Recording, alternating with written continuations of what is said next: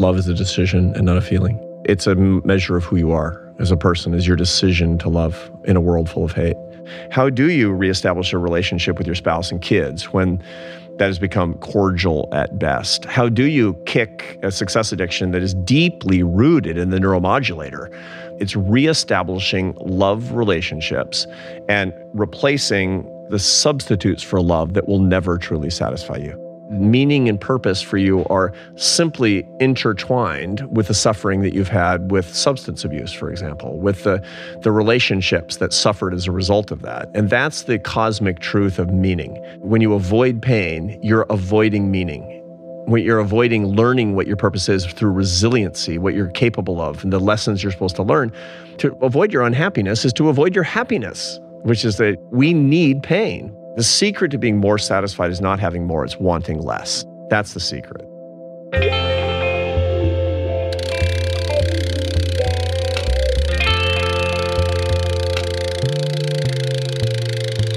The Rich Roll Podcast. Hey, everybody, welcome to the podcast. So, last week we dove deep on the value of wisdom accrued with age, what it means to be a modern elder and how to adapt as we grow older. And we did that with Chip Conley.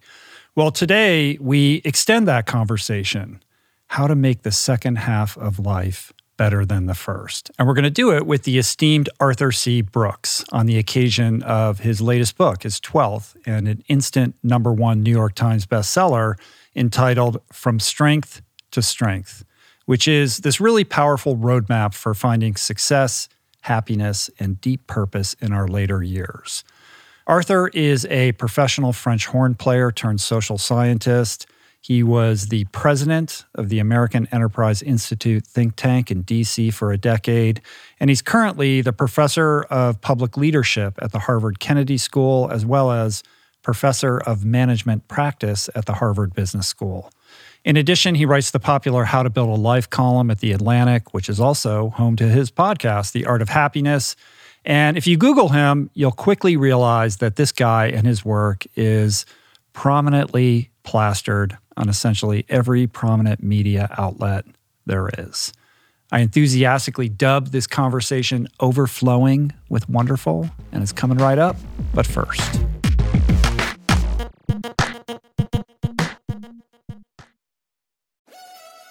We're brought to you today by On. I am a total gearhead. I love researching the latest technology for the sports I enjoy. And I've learned that people often overlook apparel. But what you wear isn't just clothes, it is, without a doubt, technology. Technology that can make or break a performance. And I can tell you, after spending two full days meeting with the apparel wizards at On Labs in Zurich, that On is innovating in this space like no other with next gen premium fabrics and just this heightened level of sophistication and precision and testing and development and intentionality previously unheard of that puts them just miles beyond the competition. I've been rocking On's high performance running apparel, including the long tees, the weather jackets, even the climate jacket, all super lightweight, tailor fit, built to move and just gorgeous to get you out and get it done in Fleetfoot comfort no matter the weather. I'm super proud to be a brand partner with this impressive team. From increasing product sustainability to improved energy return and impact protection, truly Swiss innovation at its finest. To get you moving, On is offering an exclusive 10% discount. To redeem, head over to on.com slash richroll and use code RICHROLL10 at checkout. We're brought to you today by Birch. If you're serious about optimizing your sleep, listen up. I've spent countless hours researching and testing various methods to improve my nightly shut eye, and I can confidently say that it all starts with a good foundation. And if your bed is old, if it's uncomfortable, lumpy, then your sleep inevitably is going to be impacted. So it's important to invest in a quality mattress, one that's insanely comfortable, that's organic, sustainably made, and that, my friends, is a Birch mattress.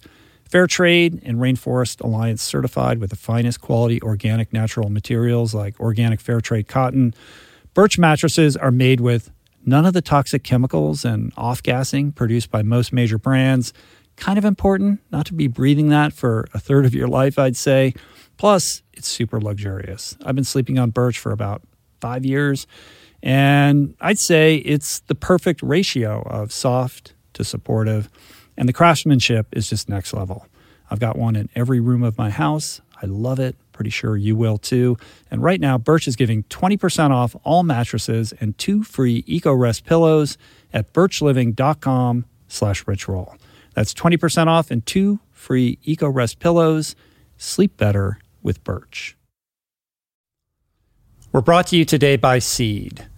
Gut health is all the rage. There's good reason for that. I've probably devoted, I don't know, at least a dozen episodes of this podcast to the many, many crucial ways the microbiome contributes to your overall well being or lack thereof, and to the many diet and lifestyle protocols we should all adopt to promote gut health, from fermented food to fiber and everything in between, including, of course, the importance of supplementing with a probiotic. And the one that I have come to trust far beyond the shenanigans of the supplement world is Seed's DS-01 Daily Synbiotic. It's the most solid, science based, and rigorously evidence backed probiotic and prebiotic on the market. Formulated for optimal digestion, gut immune function, gut barrier integrity, skin health. In fact, my 16 year old daughter has been using it to clear up a significant acne issue, and it's been wonderful, as well as many other systemic benefits. Like I said, I've been taking it daily personally for years. I love it. My body loves it. And right now, for our listener community, Seed is offering 25% off your first month of Seed's DS-01 Daily Synbiotic. Visit seed.com slash richroll and use the code richroll25 to redeem this offer. That's seed.com slash richroll or code richroll25. Okay, Arthur Brooks. I'm sorry, Arthur C. Brooks. Can't forget that C. So we cover a lot in this one how to define happiness and strategies to improve it. We talk about the role that negative emotions play in living a meaningful life. We discuss the crisis of meaning that visits people as they age, also the striver's curse, or what happens when we prioritize specialness over happiness. We talk about the difference between fluid and crystallized intelligence, how to confront your inevitable decline. We talk about the increasingly important role that friendship, family, faith, and service play in finding happiness as we age, and many other topics. As I mentioned, this episode is very much of a piece with my conversation with Chip Conley. It's sort of an extension or bookend to that conversation, if you will. So if you enjoyed Chip, you're going to love Arthur. He's very charismatic. We got on like a house on fire. This one is packed with priceless wisdom and actionable takeaways for everyone. It's also just super fun, and I think you're going to dig it. So let's do the thing. This is me and Arthur Brooks, Arthur C. Brooks. Do you still go to India every year? Well, I can't during the coronavirus epidemic because it's been closed, but I have, you know, I did until coronavirus once mm-hmm. or twice a year. Mm. It's super important to me. It's just, it's, you've been there, of course. I haven't. You haven't been and Julie's actually only been once. I mean, she went to Arunachala. Yeah, so I'd go to every year. I would do th- three things. I would do business stuff in either Mumbai or or Delhi, you know, uh-huh. meeting with government officials and you know random capitalists, and because they're so interesting, the, yeah. the, you know the the billionaires in India are so interesting, right? And every year I'd go to Dharamsala, see His Holiness Dalai Lama, right? And then and then in the south, I would actually study with somebody in Palakkad or someplace like that. I would actually find a, a guru mm-hmm. who was who was willing to you know spend a day with me. It's so interesting that you square that with being, you know, this this I don't know if you would call it devout, but it seems like you're a pretty devout Catholic. Yeah, it's the most like how does that how does that line up? Um, I love all religions, but I'm in love with the Catholic Church, mm. and I learn as much about who I am as a Catholic by talking to people who are not. Yeah, it's really really important to talk to people who are not you because you know there's too much uniformity and, and spiritual compatibility does not expose you to enough complementarity complementarity in, in life is actually how you learn things. You you, right. you learn things from people who are different than you in and a lot of ways. And you can stress test your stress test, and also ideas. just they give you the better technique. I mean, the, the studying with the Tibetan Buddhist monks in Dharamsala is how I learned to pray my rosary. Wow. Yeah, I learned how to pray the rosary with my breath and heart by studying with the Tibetan Buddhist monks. Yeah, that's interesting. Yeah. And you've you how many times have you visited with the Dalai Lama? 10, 11, Wow. something like that. Anytime, anytime I'm there. Mm-hmm. So, and, and he's there. The problem is that he's completely sequestered still. He's 86. Right. Or 87 now in July. It'll be 87 in July. But he's been in the States many times with me too. Mm-hmm. So when he would come here, you know, and we would, we've been in different parts of the States and I would interview him. And we've written together too, Yeah. which is. And what what would you say is the the primary thing that you've kind of extracted from being in his presence? The uh, understanding that y- the the decision that that love is a decision and not a feeling. Elaborate. It's that that to well, St. Thomas Aquinas said that to love is to will the good of the other. It's nothing about feelings, and this is an ancient medieval teaching that actually comes from Aristotle. That love, philia, is a is a positive decision on the basis of who we are as people, and the Dalai Lama lives that every single day. He says, "You must decide to love. You must decide to love. You might not like, to like, as Martin Luther King said, to like someone is a sentimental something, but to love somebody is a positive decision. It's hard. It takes work. It's uh, it's a measure of who you are as a person. Is your decision to love in a world full of hate. And the Dalai Lama is a, is a w- living embodiment of that. He's as wonderful as he seems. I suspect that's true. Yeah. And it's interesting to hear love contextualized as this action verb that you have control over. Yeah. It, it gives you a sense of agency. Absolutely. And I think our Western notion of it is backwards in the sense that we're looking to receive love, but we're not really adequately focused on how we're how Yeah. we're giving it or exuding it. Absolutely. We're a feeling based society, and this mm-hmm. is actually one of our great. I mean, you think so, one of your sort of preternatural gifts is how you've engineered your life on the basis of what you wanted it to be. You know, this is one of the reasons that I listen to your show, and many people do, is because they want agency. They want to be fully alive and, and to be managed by themselves, as opposed to be managed by their urges, their impulses, their appetites, and their feelings that's a phenomenon that we call metacognition and you're the walking example of metacognition you made decisions on how you're going to live and you live that way and that is not a just a western brainy idea. On the contrary you know the dalai lama shows that and by understanding ourselves at a certain remove we can make these decisions for ourselves including how we're going to treat others the love that we're going to show to the rest of the world. Mm-hmm.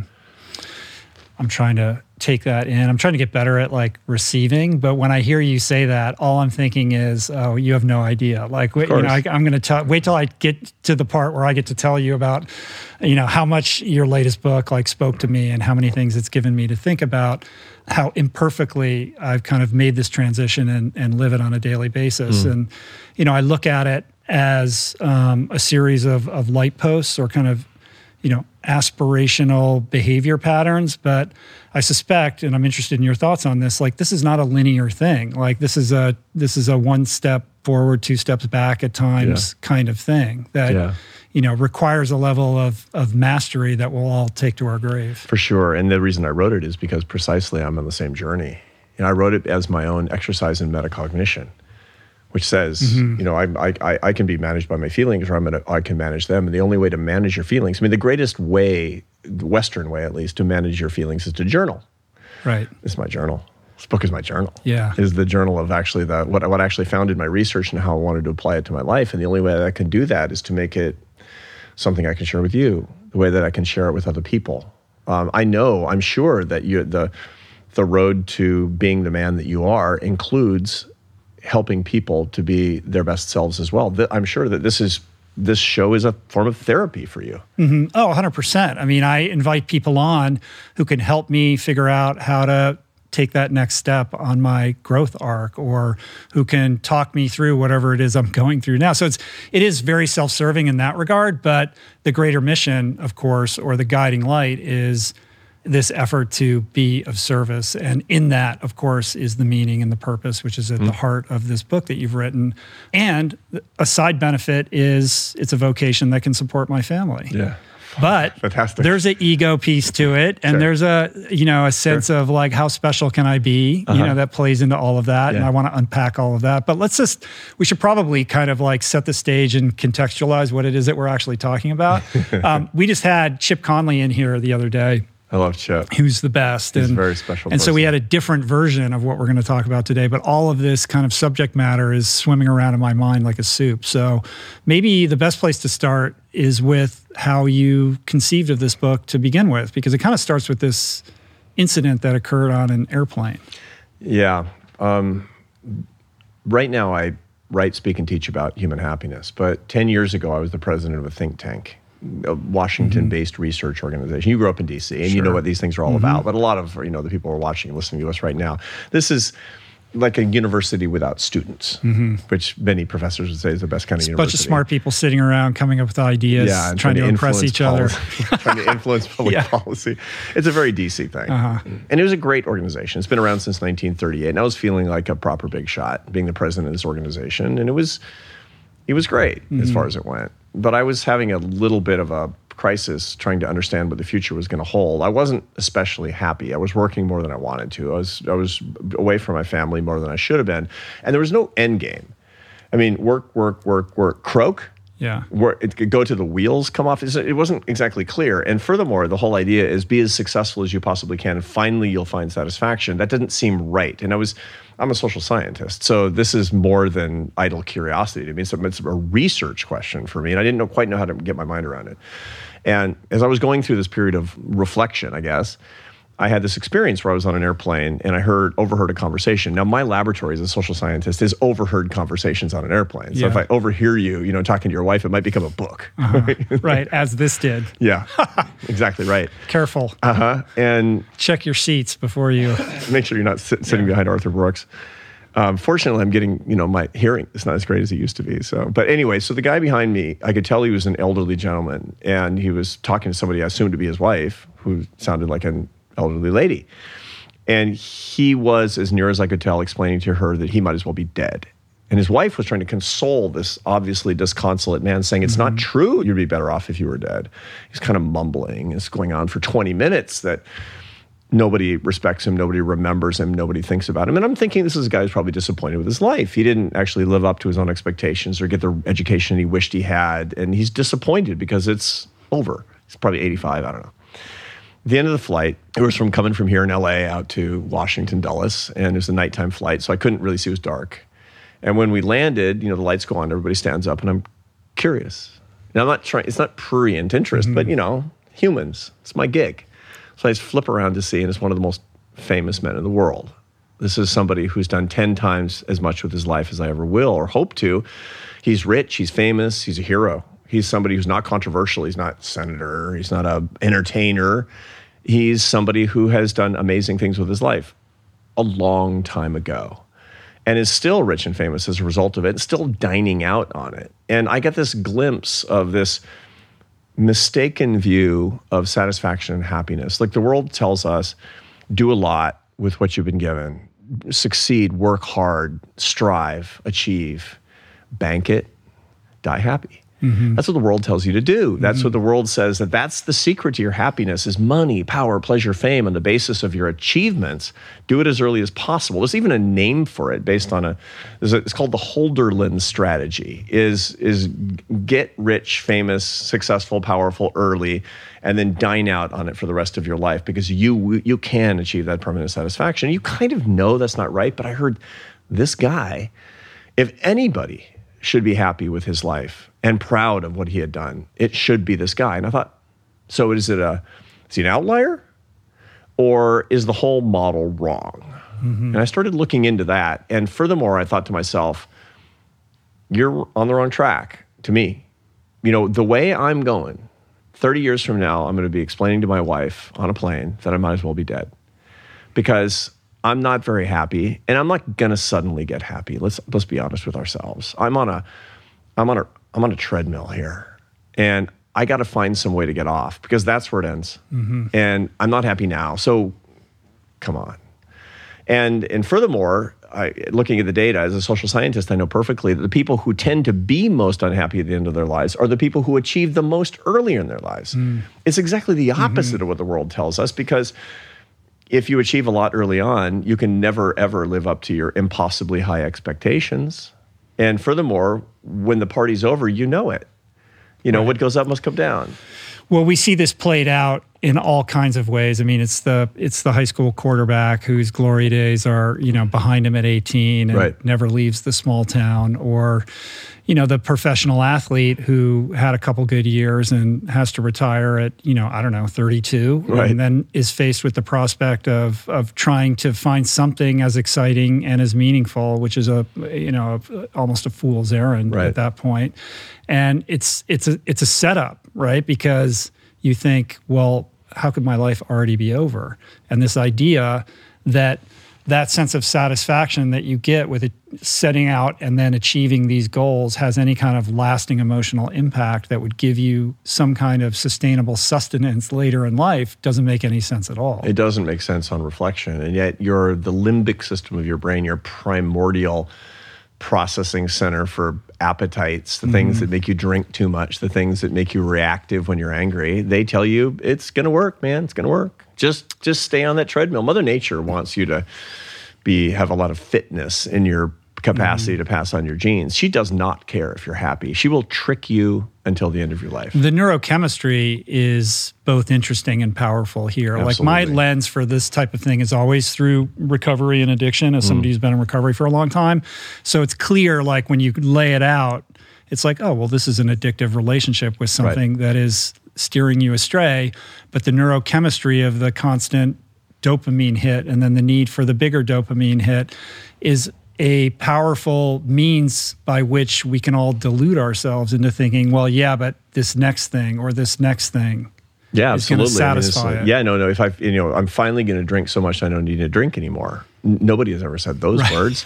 you know, it's like, it's it's and, and, Uh-huh. and but there's an actually added layer of tyranny to this, which is that you know when you were in the worst parts of alcohol abuse, nobody said, "Hey, Rich, good job. That's a lot of alcohol. I'm really impressed."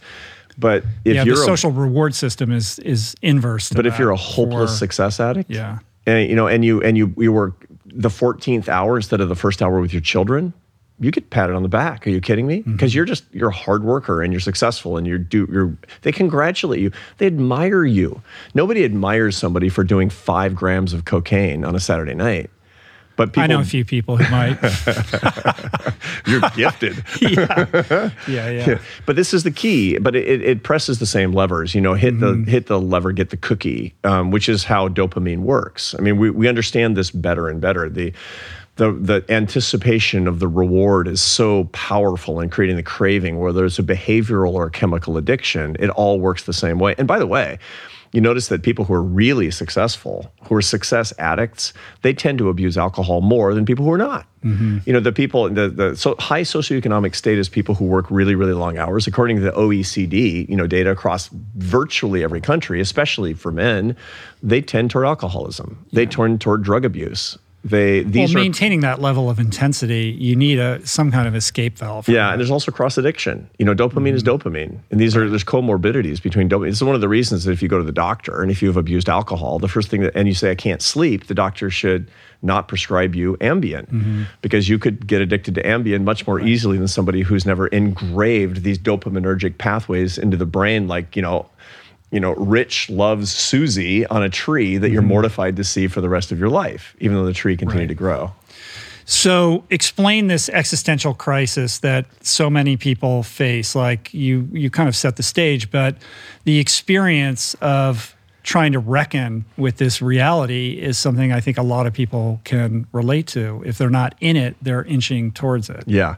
And this is especially true for strivers, you know, the people who want to make a lot of their lives, the people who are trying to be their absolute best selves, that they measure it in, in, in worldly terms money, power, um, honor, which is, you know, admiration or even the envy of other people. These are natural yardsticks that they use.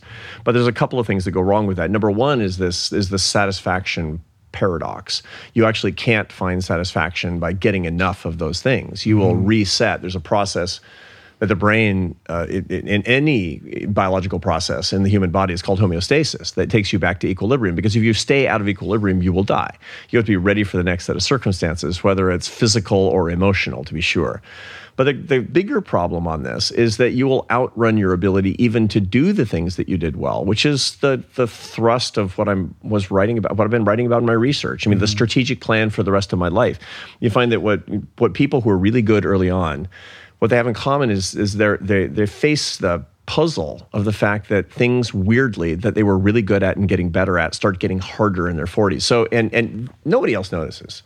Because if you're a real striver, whether you're in financial industry or you're a doctor or a lawyer or an electrician or a bus driver, and you're just good at what you do and you take pride in it, nobody's going to notice when things that used to be easier are a little bit harder that you're just and you're not making progress anymore but you notice mm-hmm. the thing is that what happens typically is in one's mid 40s after working really hard and just seeing things get easier and being congratulated because you do a good job that you're like i don't i'm kind of burning out i'm, I'm kind of feeling bored by this that's a signal that actually things have gotten harder so your dentist at 45 starts taking Fridays off. Mm-hmm. Why are you taking? Fr- I thought you loved being a. Oh, I used to love being a dentist, but you know everybody gets bored. They're not bored.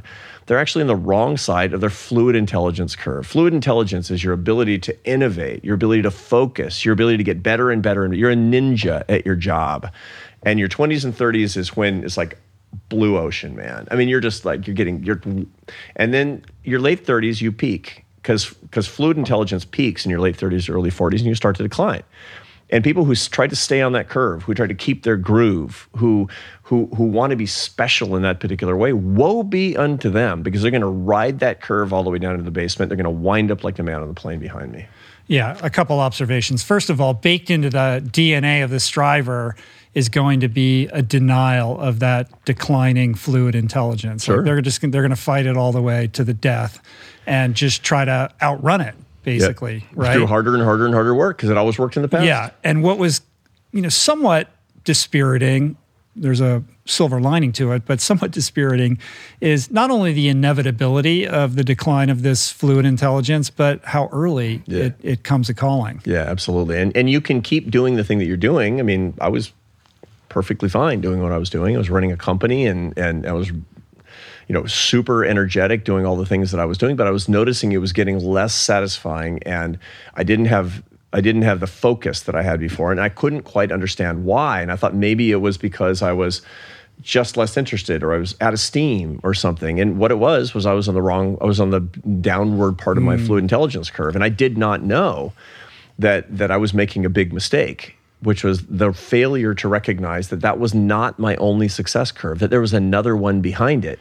Well, before we get to that, though, so you're 58. Yes. Right? I'm turning 58, and yeah. Okay. May so 21st. Almost 58. Yeah, yeah. Nobody would accuse you of having lost half a step, though, right? Like, it's it's a self it would have to be a self diagnosed yeah, thing, which it's would com- require like a level of of like self awareness yeah. and, and, and you know enough inside work to be able to call yourself out. T- truly, I mean, but this is the this is the striver standard is you versus you.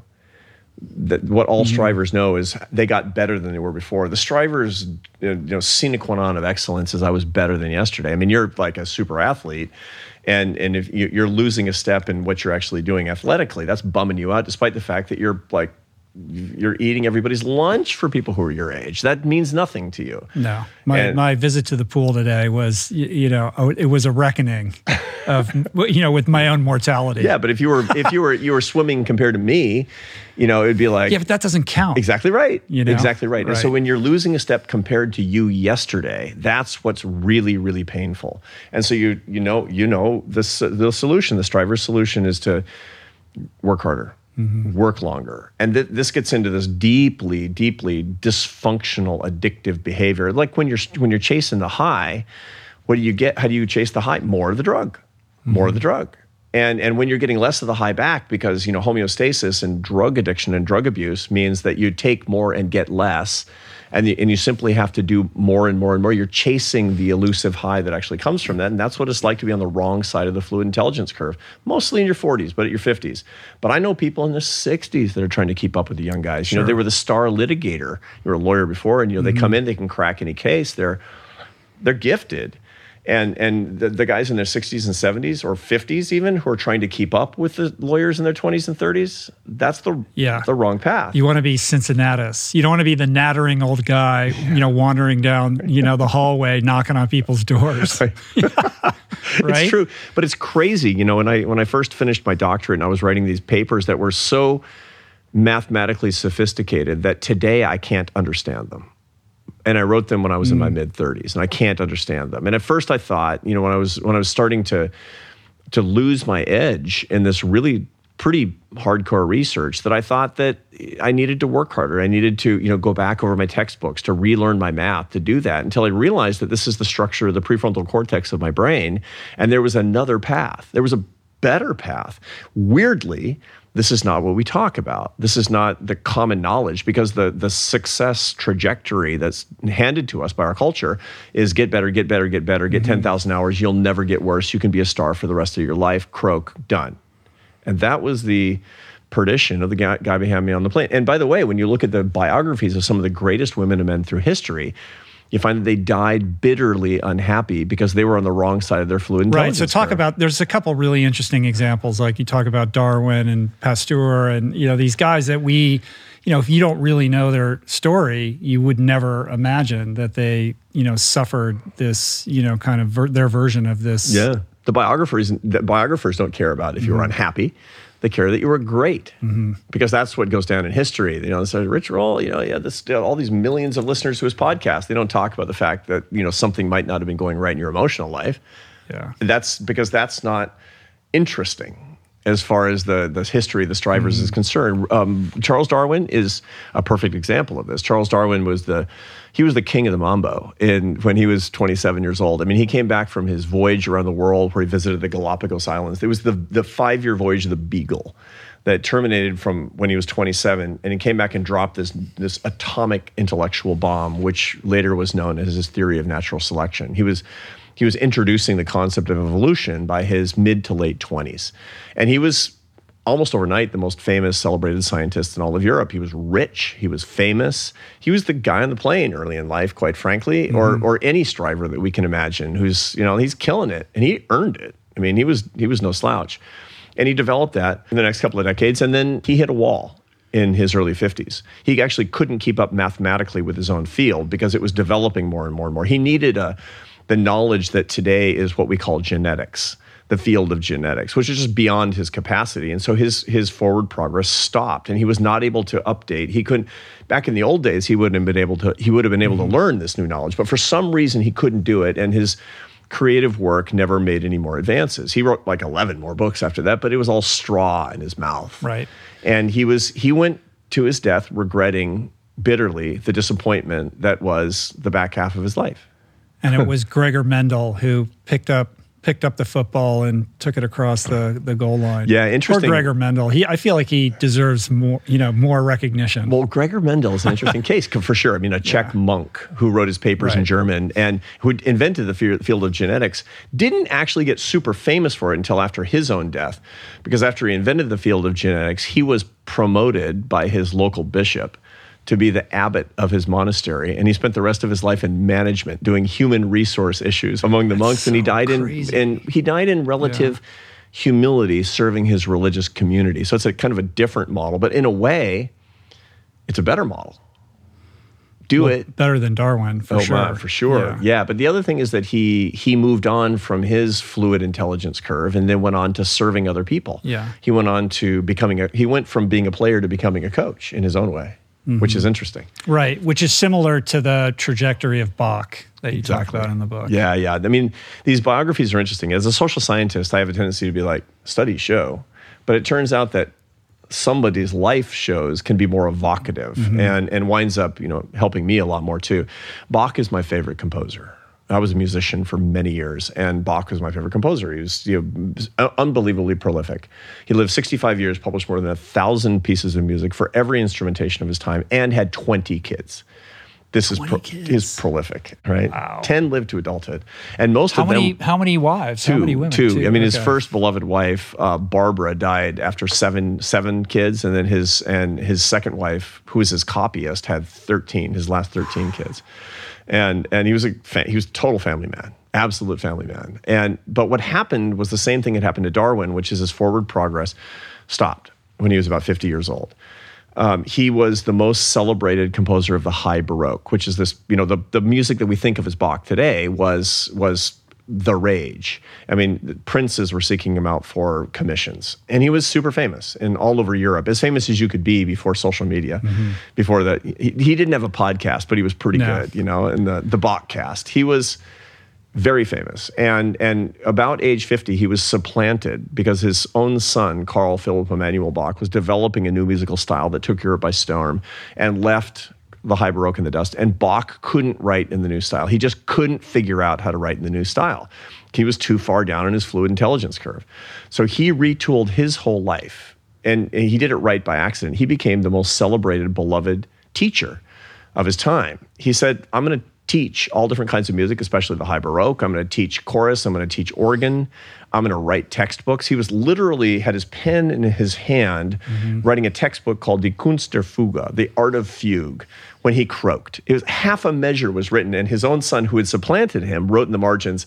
At this point, the composer put down his pen and died. He was like, right. strong finish, and and he was surrounded in his ultimate his last days, helping others writing a textbook. The textbook, by the way, is played as music in concerts today. Imagine writing a textbook so incredible that it's read as literature. That's what this is today. Wow. But at the time, he was like, I don't know, he's like an expert in disco, beats me. That's what mm-hmm. we would mm-hmm. think of as, as anachronistic at the time. And, and when, when he died, he died happy because he was known as the greatest teacher of his time and he felt like he was serving other people. He was on his second curve which is what the man on the plane missed, which is what Charles Darwin missed, which is what Linus Pauling missed, mm-hmm. which is what so many strivers, what you and I are in danger of missing. Right. Unless we can understand what that second curve is.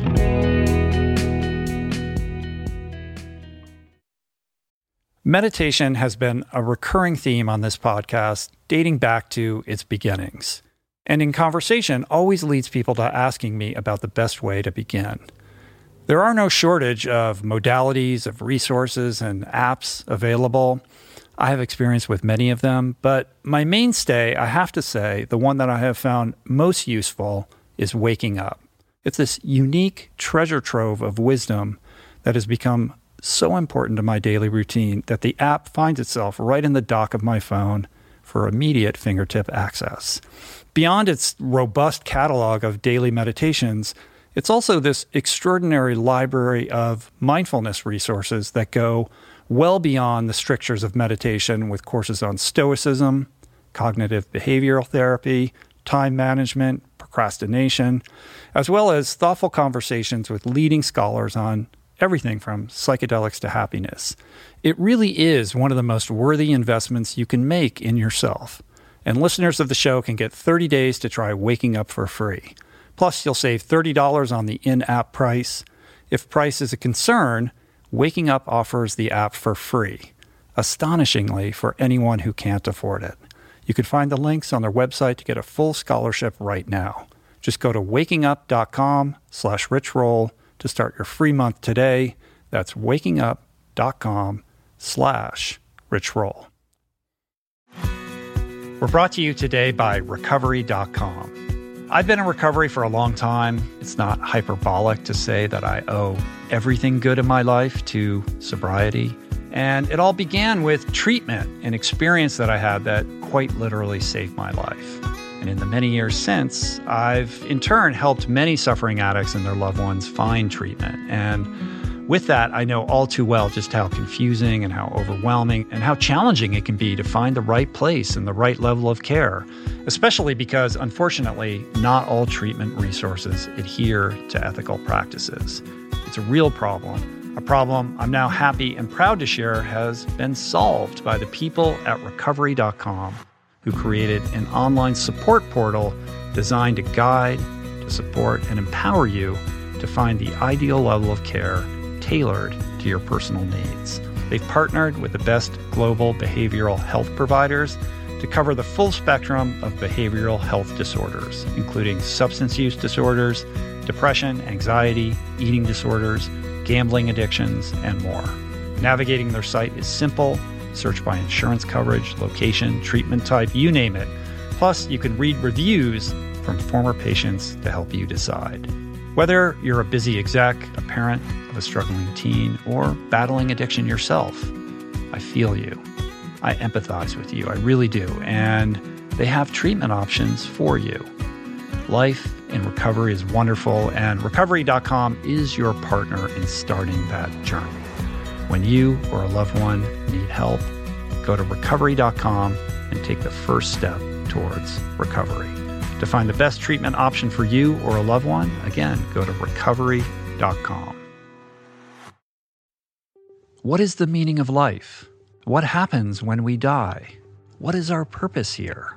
If, like me, you ponder these delicious existential questions, I have got just the thing for you. It's called Soul Boom. It's a podcast hosted by everyone's favorite best friend and my friend, the deep thinking and deeply hilarious Rainn Wilson, where he communes with intellectuals and entertainers, theologians and philosophers in intimate exchanges that tickle the mind, heart, and yes, the soul. Subscribe to Soul Boom on YouTube or wherever you get your podcasts and explore other groundbreaking series at voicingchange.media.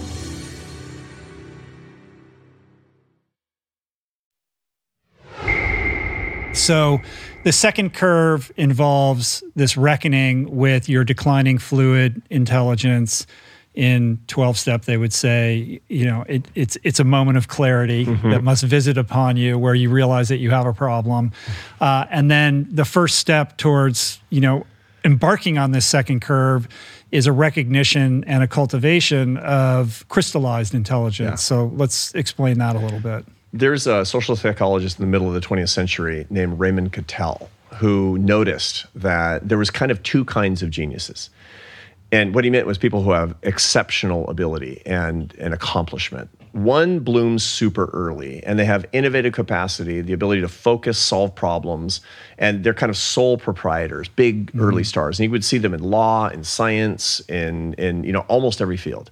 There's a second kind of genius that blooms really late like 50s and 60s. These are the ones who are more historians. They assemble other facts that actually exist. They use a, a vast intellectual library. They're better at working with people and forming teams. They're much better teachers.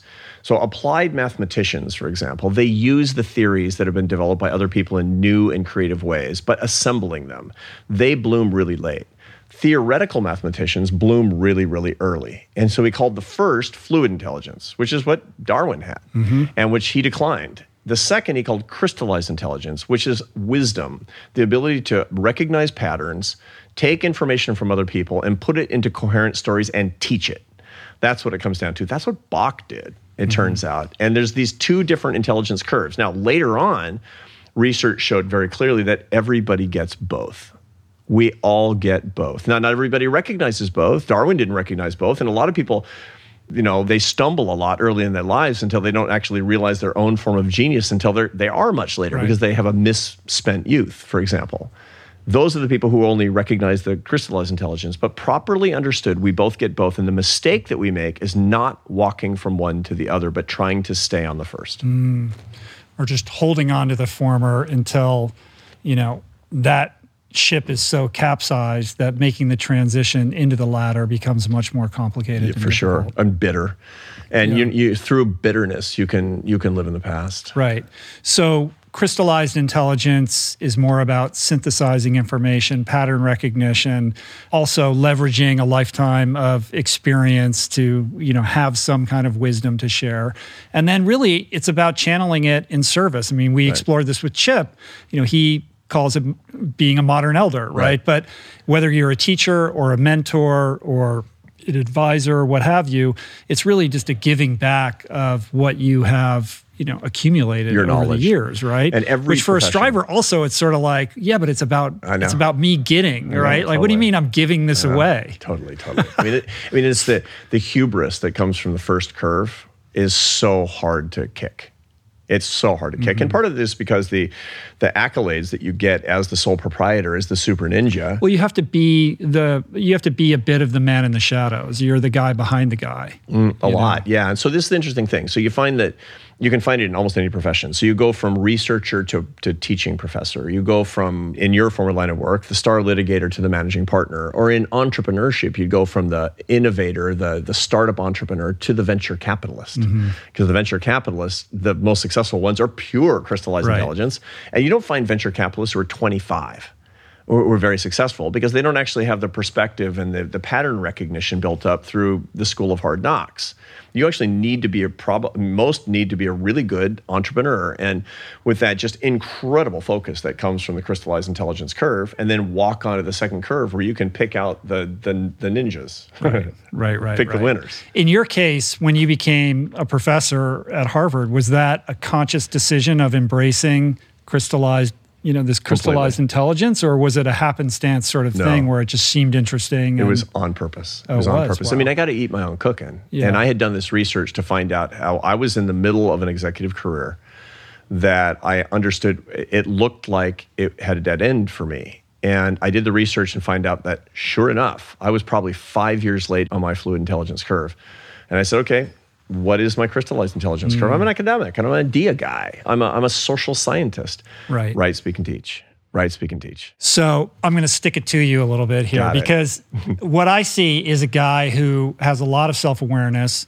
who understood that his life in the think tank world inside the Beltway and all of that had kind of run its course and was sort of providing diminishing returns to right. your well being, et cetera. Um, you make this pivot, you become a professor as a social scientist, you got interested in in this particular subject matter. You write this book, but the book's a instant number one New York Times bestseller. it seems like, and I'm sure this wasn't your lived experience, but it, it seems like you went from public intellectual to happiness guru almost overnight. And ever since, have you not been on some version of the hedonic treadmill going from speaking engagement to speaking engagement to podcast to you were just in Half Moon Bay? It was the Atlantic Happiness Conference that you were hosting, and you're publishing all these articles on the Atlantic and you're on the news and you know you're on the, all the shows and all that kind of stuff like are you not rushing around chasing some kind of validation in this like second or third act of your life and I no judgment like yeah, listen yeah. you know I'm I'm I'm like, you know, I mean, we'll get to that, but like, you know, I, I I'm just interested in how even if you were to disagree with me, how do you know the difference? Yeah, I know. Obviously, you've been talking to my wife, so just I mean, pure observation. no, that's it's it's it's ironic. Yeah, you know, it's ironic that I you know I talk about the the success addiction and how to break it such that you can get on your second curve, which requires clarity and humility. Right. And just by dint of talking about that a lot, it's like you've fallen like, back awesome. into it. For sure. For sure. right. Look, I mean, it's like those experiments in the 1950s of primates where they could self administer cocaine and within 6 mm-hmm. hours they were sitting in front of the lever hitting it until they died. I mean, I'm a cocaine monkey. I mean, I, am hungry to talk about this, to spread these ideas, to be sure, but I got to be careful because I can actually turn this right back into something else. Now, it's a different kind of work. It's not a fluid intelligence work because writing, speaking, and teaching is synthesizing right. ideas. And it is a, you are mentoring the world by passing on this very valuable message to people. But it's about your ego's relationship for sure. absolutely. I mean it's absolutely astute observation a fair mm-hmm. one at that. I mean it's when when you have when you strike while the iron is hot and i'm doing something that that is associated with the excellence of the f- fluid intelligence curve in a younger man for sure. Mm-hmm. and and so i have to ask myself where does this lead does this lead to ever bigger and greater? Does right. this lead to something? And and as soon as I start thinking that, at least I have the presence of mind to say, no, this is a temporary phenomenon. You're spreading these particular ideas, but this is not forever. And keep telling yourself that. Well, I'm, I'm lashing myself to the mast. I'm on this popular podcast telling you. yeah. But but I have to be careful because I am I am I'm a dopamine guy. Mm-hmm. I really am. aren't we all? I mean, right. we're built for this. This is. I, I, mean, hundred percent. I am. Yeah, yeah. And it's like we're two guys in our mid to late fifties, who, on some level, you know, one thing we share is that we're we're both hitting a certain kind of stride, right, right in our lives. And I came to this very late, and I feel like I finally found this thing that like I'm good at, that people seem to enjoy, and right. I want to make hay while I can. Um, and so I'm gonna sit in that, you know, that that denial mode of I don't need to recognize my declining fluid intelligence, but part of what I get to do here is synthesize information and share other people's Right. wisdom and pass that along. So there is a kind of teaching, kind of advisory, mentorship piece to all of it. But there's also a big ego piece. Yeah. Like how many people are watching and listening and like how big can I make this and will this lead to something else Right. and you know all of that kind of stuff which is really it's it's it's dangerous and it's intoxicating and when you told the story in the book about woman, the Wall Street executive, who you know was very unhappy, though very successful, and said, "Yeah, but maybe I just want to be. Maybe I'd rather be special than happy." And I was Yeah. like, that was like a gut punch because I I've entertained that. Like I. I'm a pretty happy guy, but I go through periods of of being exhausted and burned out and stressed and somewhat unhappy and thinking, yeah, but like I get to do this thing and I Yeah. feel really special doing it. Totally, totally, and that hits the same circuits that you that lit you up. Like I haven't had a drink in 19 years. Hmm. This is like having a drink. It hits the same circuits. Yeah, it's this, it's the same sure, neurochemistry. sure. This is, I mean, cross addictions are, exist all over the place, and and there's a reason that you have to be, especially if you have monkeyed up your dopamine with substances or behaviors at a previous point in your life. You have to be especially adroit. You have to be awake to these types of behaviors, and at, at very least to be metacognitive about them, to understand exactly what's going on. For, for at least, look, Rich, you just told me you're doing it you didn't you're not accidentally doing it no somebody's discovering this you're you have the self-awareness to do this because you have recovered from from you know something in, being in the grips of that you're right. not But as they would say in 12 step, self awareness will avail you nothing. self-aware I can call myself out, but if I don't alter my behavior. correct correct and my guess is that you do alter your behavior but the mm. question is whether or not you know it's you're working in a liquor store. Mm-hmm. Yeah. and and so there is constant temptation and there is a little bit of backsliding but we have to take care of ourselves. We there's a balance. I i am i i want to serve people. I want to lift people up. My mission and with my my crystallized intelligence is i am going for the rest of my life to lift people up and bring them together in bonds of happiness and love using my ideas. Mm-hmm. That's what i'm going to do. And when there's a ton of attention on that it's risky it really is risky but i i, I can't and you can't But the valence of that message, like the depth and the resonance of that message, is directly correlated to the extent to which you are walking that talk.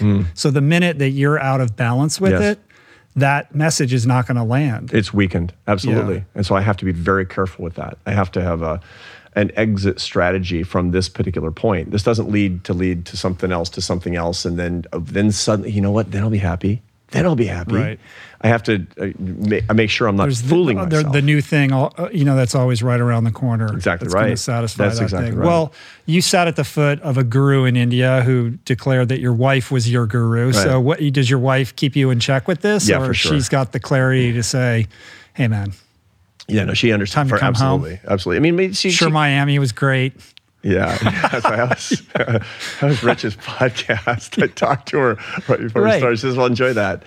Um, you know, enjoy that, um, but come home." And and that's really important because left un, un unmediated, it can be a really dangerous thing. You can, and you know, it's really. I mean, somebody, and you're not the first person to recognize the irony that I'm talking about. Be careful with your ambition because it's as addictive as any drug. And then being very ambitious about the message of talking about tempering your ambitions Right. This is the kind of the nested structure of actually how how these things work. Yeah, the be sure. lattice work of that is kind of so beautifully constructed, Yeah. right? That Yeah. if you're out of synchronicity with it, it'll just fracture. wheels inside wheels, Yeah. man. And so yeah, so my wife Esther is truly my guru and has um, it's time for me to come home. And we have a time limit. By the middle of June, this era will have passed. Yeah. This epic will have passed. Yeah, all right. Well, Yeah, maybe yeah. I'll, I'm going to put it in my calendar and call you on that day. um, all right. So, one of the things that I appreciate about the work that you do is that it's rooted in science. You're a social scientist, but as you have sort of written about repeatedly, social science is very good at kind of pointing out these problems, but not always so great at the practical kind of off ramp or on ramp to, you know, altering your behavior patterns. So we can say, look, you got to get off the hedonic treadmill. You know, you've got to let go of your your attachment to your fluid intelligence. All of these things, but they're those are very you know ephemeral notions. So Right. let's root this in in practicalities with maybe first some thoughts on like what would make somebody happy. What is happiness? How do we make this transition gracefully so that we can actually follow that curve of be, being even happier. Like right. that arc continues to go upward, right? right? Through our 60s and our 70s, if we can keep our health intact. Right. Yeah. To continually get more happier as we age. Right. And the way to understand that is to begin with what's the hole in our souls that we're trying to fill with the success that we're pursuing in our fluid intelligence curve? It virtually always has to do with love and why? Because you know we can get more validation, we can get more satisfaction early on by sacrificing the non-special love relationships mm-hmm. and by being successful. I mean that's how people behave. And so what do we need if we're fearful of what it would mean to not be successful? We have to remedy that fear by surrounding it in love. Fear and love are opposites. They're cognitive and philosophical opposites.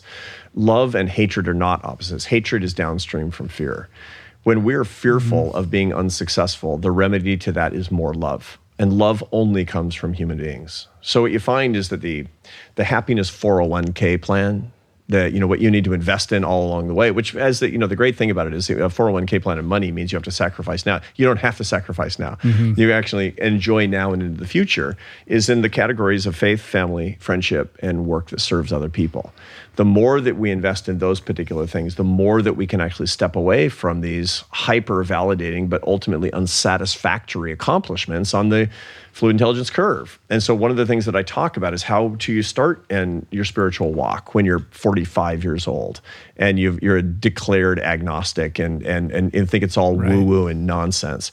How do you reestablish a relationship with your spouse and kids when that has become cordial at best? How do you kick a success addiction that is deeply rooted in the neuromodulator? That's just keeping you chained to that sense of success. How do you break those shackles? And, and so these are the things that we actually talk about. That's, that's what I talk about in the book. It's reestablishing love relationships and replacing the, the substitutes for love that will never truly satisfy you. Mm. Yeah, it's beautifully put.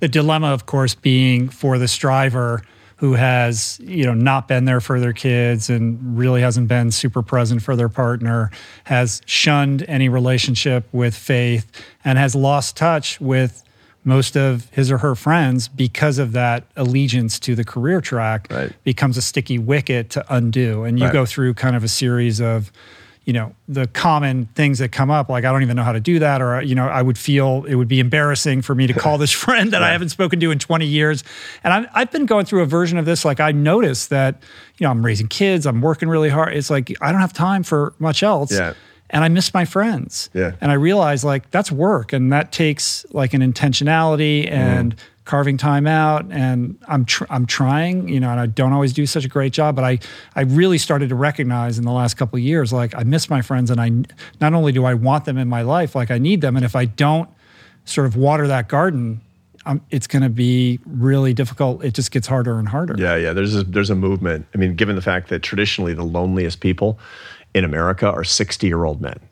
Right? 60 year old men. It's like the um, not 60 year old women. It turns out that 60 year old women tend to be pretty good because women they, are much better at this. At friendship. Yeah. They're better at friendship because they put the time in on friendship. You know, and they that's why women, for example, they recover six months after being widowed, typically to their old level of happiness, where men never do. I told my wife that, and she's like, huh.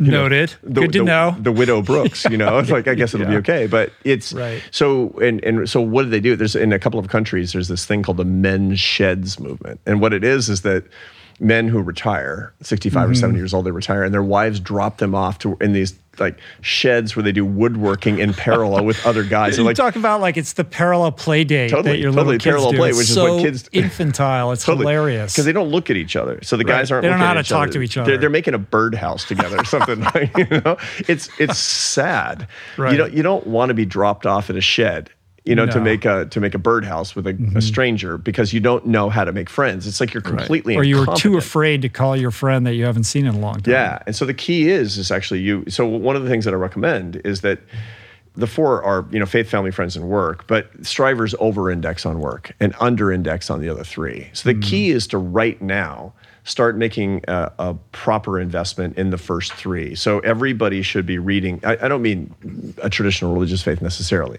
I mean, you need to read some wisdom literature and engage in something that is transcendent. every single day. Right. And that should As be a practice. Yeah. Everything that means 15 to 30 minutes of reading something, the Stoic philosophers, or l- literally studying the theory of the work of Johann Sebastian Bach, or walking in meditation with a walking meditation in the forest, whatever that is for you, or, or mm-hmm. rediscovering the faith of your youth, whatever it happened, or at least looking at that.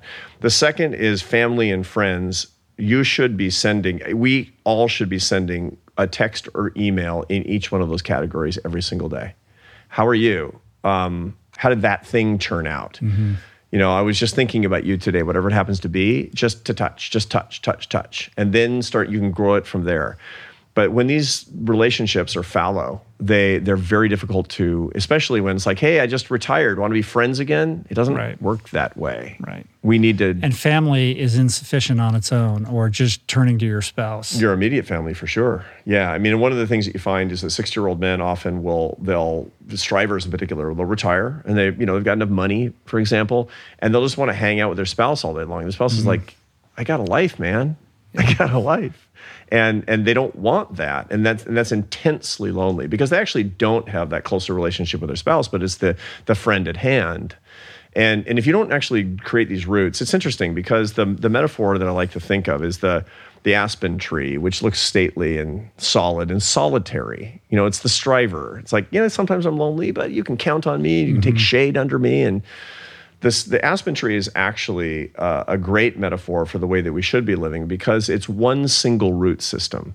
All aspen trees in a particular grove are one plant. The largest living organism in the world is called Pando. It's a it's an 106 acre aspen stand in Utah. That's six million kilograms of wood, and that's really who we are. If you're thinking about you know the, the the height of your tree and the you know the gloriousness of your leaves, you're getting it wrong. Mm-hmm. The health of your tree is actually the health of the next tree.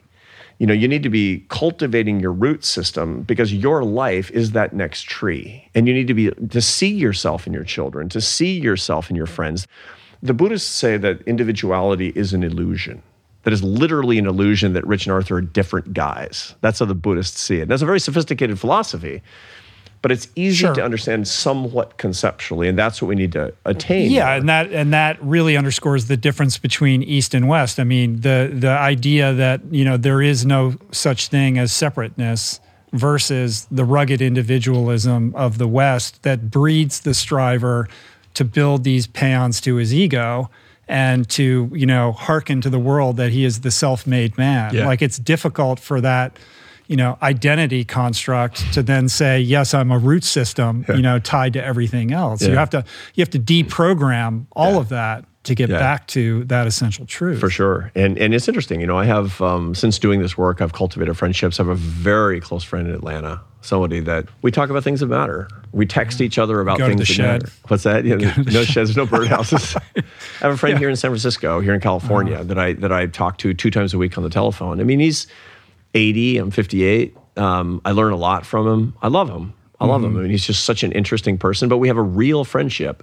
This is the key. The key to remember is when you're thinking about the people around you, ask yourself, put them in a category. I make my students do this at Harvard, you know, because my students are MBA students. They're Right. big achievers, big mm-hmm. strivers. I make them take all of they take say- take your 20 closest friends and put them on a piece of paper and put the a line down the piece of paper and put in one column real and the other column deal. And put your friends in one of those two in one of those two groups. and it was your kid that came up with that Yeah, idea kid. right was my kid. Yeah, it's my kid. yeah My, my real kid is- friends or deal friends yeah, I was talking to a guy on the phone, and uh, and it was he was I was actually delaying a fishing trip because I was talking to a guy on the phone, and you know a long time, a little a long conversation about a deal. We are doing a deal, and uh, and afterward he said, "Who's that, Dad?" He's 11, and he said, "Who's that, Dad?" I said, "It was a friend." He said, "Really? Is it a real friend or a deal friend?" Right Clever boy. yeah that's gold that's a good one It's a good one. Now Yeah. that boy now is a sniper in the U.S. Marine Corps. oh wow Six foot five, four point three percent body fat. All right. Yeah fluid intelligence intact Yeah, yeah, yeah. It's point. fluid intelligence, tattoos, large explosions, and love for America. Wow. Okay. um, obviously, the driving principle here is to extend your happiness later Yeah. in life. But like, explain to me how you think about happiness. Like, Yeah. what is that concept? What is happiness? How do you define happiness? Yeah, because there's asked- so many different ideas around how to think about this. Yeah. So saying happiness gets people's attention because they know they want it, but then when they think about it, they don't know what it is. And so I ask my students on the first day of class, and look, it's a hard class to get into. There's a lot of mm-hmm. competition to get into the class. So I say, look, you're in this class. You you bid your points because this is sort of a point system for getting electives at Harvard Business School. It's, it's a market. And I say, so you must know what it is, right? What is it? And they'll go around and say, it's the feeling I get when I remember. Blah, blah, blah, blah, blah. Yeah. like, wrong. Happiness is not a feeling any more than the, the, the smell of the turkey is your Thanksgiving dinner. That's evidence of your Thanksgiving dinner. Your feeling is evidence of it. If we look at the happiest people and the unhappiest people, the happiest people have in common three macronutrients. Like you and I are interested in this stuff. If I say, "What is the Thanksgiving dinner?" you're going to say, because you're a, you know a guy who does this stuff, it's protein, carbohydrates, and fat. That's what your Thanksgiving dinner. Literally, your Thanksgiving dinner is mm-hmm. proteins, carbohydrates, and fats. You make in your macros or not if you're going to be healthy. Happiness has three macronutrients enjoyment, satisfaction, and purpose, which you need in balance and abundance. And if you don't have all those three, you're not going to be a happy person. So when I talk to somebody who says, I'm just, and you know, when you're a happiness specialist, people talk to you like you're a psychiatrist. And so I'll talk to, you know, very powerful people say, frankly, I'm just not happy. I will. I will look at their macronutrient profile in the same way that if you said, ah, my digestion's all goofed up. Well, probably you're not eating, you're not getting the right macros. Yeah. And ordinarily, what I'll find with strivers is that they're very high in stoic work ethic to get a whole lot of long term meaning, and they're very low in enjoyment. They're very low in enjoyment, what I find. If I'm talking to undergraduate students, they're very high in enjoyment you know, on the basis of uh, the high dose of pleasure. Yeah. They're sort of Epicurean in their outlook, and they're very low in meaning. They're not getting a whole lot of meaning, or they're what they're if they're real success junkies, they're trying to get as much satisfaction as they can, and it's elusive because they're on the treadmill. You know, it's like work hard, get the hit. You know, it, okay, well that was good for a week. The new car smell lasts for like a week, mm-hmm. right? You know, the, the, the people always say, you know, it's the, the California phenomenon. There's a lot of research on this about how long you'll be satisfied if you move to California. And the answer is the sunshine will give you satisfaction for six months, but the taxes are forever. Mm-hmm. You know, careful with, I mean, yeah, sorry, I'm not trying to hurt you, Rich. I've made my peace with that. But go ahead. it is a nice place. So, so the point is that that the balance that you need in the macronutrient profile of happiness is is really the best way to diagnostically understand how happy you are. Mm-hmm. That's where I actually start. That's the definition: satisfaction, enjoyment, plus meaning and purpose, and they all have a big science behind them. Right. So enjoyment is sort of pleasure with this elevated plus sensibility. elevation. Yeah. yeah. Plus it's plus it's basically pleasure enjoyed in communion. Mm-hmm. So you know, you get pleasure from eating the turkey at Thanksgiving dinner. You get enjoyment from eating it and making a memory of doing it with people that you actually love, such that you can actually get happiness from it for a long time afterward. Right. Satisfaction, that's, you know, kind of a striver thing, right? Right. Like we we get that sense of satisfaction in the pursuit of something Right. That's a goal ambitious. met, the Right. joy of a reward, but it, which is very elusive, as Mick Jagger reminds us, that you can't get no Uh-huh. Right. satisfaction, but you can hack it. You can actually hack it if you understand and go against. You can get enduring or at least lasting satisfaction if you go against your nature, which is a really interesting body of literature because it reminds us again that Mother Nature doesn't care for happy. Mother Nature wants to fool us again and again and again and mm-hmm. again to hit the lever because it makes us more genetically fit. It helps us to pass on our genes by having more money, more power, more honor than the troglodyte in the next cave who has fewer animal skins. But we think that that car will bring us lasting satisfaction. You have to hack that matrix and you can get lasting satisfaction. Right. The purpose piece is a little bit more complicated and elusive though. Yeah. Purpose piece is, in a way, the most beautiful and one that you're, I know you're well aware of. Um, you know, listen to this podcast and you learn a lot very quickly. It takes about five episodes before you put together your biography, which is one of struggle and pain and sacrifice because of a lot of things that happened to you in your life. But who you are as a man has everything to do with what you've suffered. It's part of who you are as a person. You know, not being a mental health professional, but being a listener to the show and a specialist in this mm-hmm. area, I would say that that meaning and purpose for you are simply intertwined with the suffering that you've had with substance abuse, for example, with the the relationships that suffered as a result of that. And that's the cosmic truth of meaning and one that's really elusive for a lot of young people today who are psychological hedonists. They're they're, they're spending all of their energy and time trying to avoid unhappiness. Mm-hmm. What that does is that that when you avoid pain, you're avoiding meaning.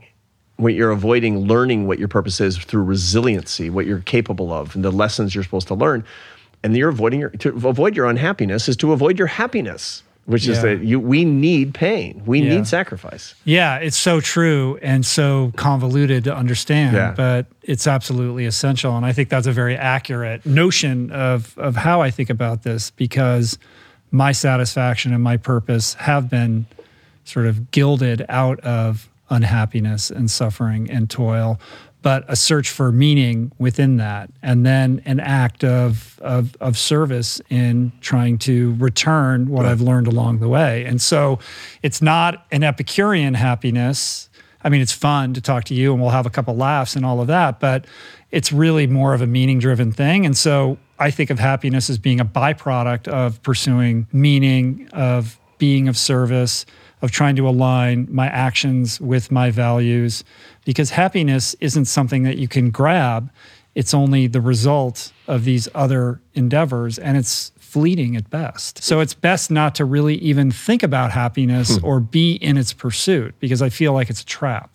Well, the pursuit is of its macronutrients to make sure that you are doing you have a proper you have proper hygiene, that you have the mm. right habits. Think about the habits as opposed to the happiness itself. So what the, the best way for people to get happier immediately is to think in in sort of three steps. The first is do the work and to do the work you need to you need self-knowledge you need understanding. And you, maybe that comes from your religious practice maybe that comes from you know reading a happiness book about the science of happiness. Maybe mm-hmm. that comes from sitting at your grandmother's knee and writing down everything she says for a week. Whatever it is do the work. You know if you said hey man i wish i knew more calculus i'd say buy a book. Right. I would say do the work. Don't wish you knew more math. Do the work. The second is to practice it in your life you know, people, if you can't just read a book about golf and become a better golfer, you actually have to golf. You have to learn and then you have to golf. And, and happiness is a hands on business by practicing the habits of happiness faith, family, friends, and work, um, loving other people intensively, purposively. And then the last is really the most important, which is you got to share it. You have to teach others. You know, what I'm trying to do is I'm trying to create a happiness movement of a, mm-hmm. a nation of happiness professors. I want us to hold each other accountable for this. I mean, it's so valuable to me that you notice the irony of what I'm actually doing, which is not good for my happiness hygiene and talking mm-hmm. about happiness. That's that's what brothers are supposed to do for each other. Right. I mean, that, and, and when we, when we hold each other accountable, we give each other suggestions. When we actually teach, this is the ultimate act of metacognition, where you're not being managed by anything you're managing it by making it fully human, by observing it, by putting it into the prefrontal cortex of your big, wonderful human brain. One, two, three. Understand, practice, share. That's the secret. Yeah.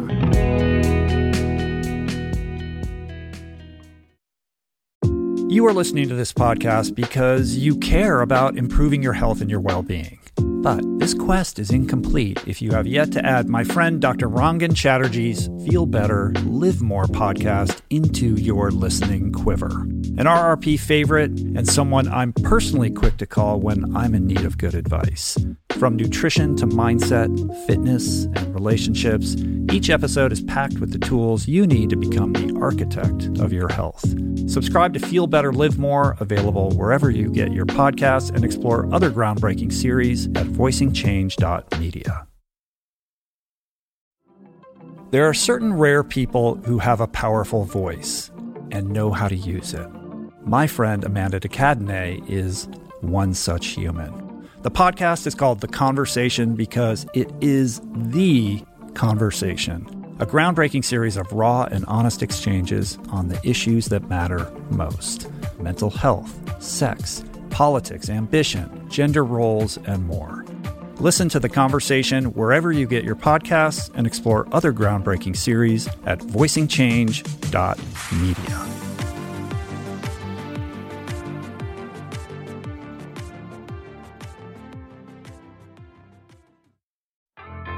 There is so much health information out there. it can feel overwhelming and leave even the most well intentioned confused about what's what and who to trust. Well, the first person that I call when I'm seeking clarity is my friend and nutrition expert, Simon Hill, host of the fantastic podcast, The Proof. Each week, Simon matches wits with brilliant scientists, translating their evidence based insights into actionable tools for better well being. Subscribe to The Proof, available wherever you get your podcasts, and explore other groundbreaking series at voicingchange.media.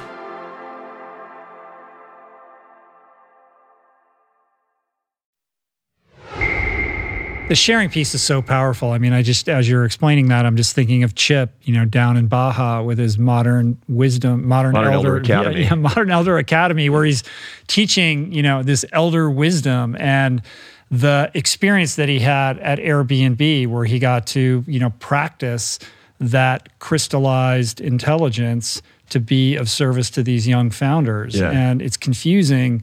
I said to him, I said, why isn't that experience that you had at Airbnb a case study, Harvard Business School case study that should be taught? Like, why doesn't every company have their version of that right. that business school students are studying and understanding the value of? Yeah, no, for sure. And one of the things that Chip Conley is, I mean, I, I think very highly of Chip Conley he has magnificently transformed his own career into one that actually is is it, with crystallized intelligence passing on these ideas yeah. to other people and lifting them in up in such a beautiful way and yeah. i feel like he he isn't on the hedonic treadmill and his ego is is exactly where it's meant to be right now Yeah. like he has such a healthy relationship with what he does and he's so he's so generous of of heart and spirit Yeah, in I- that i, I mean you feel it in his presence Yeah, absolutely. And and one of the things that he's as a practical matter that he points out to all of us, and some of the one of the things that I'm at the Harvard Business School that I'm promoting as much as I possibly can is trying to see one of the problems in in in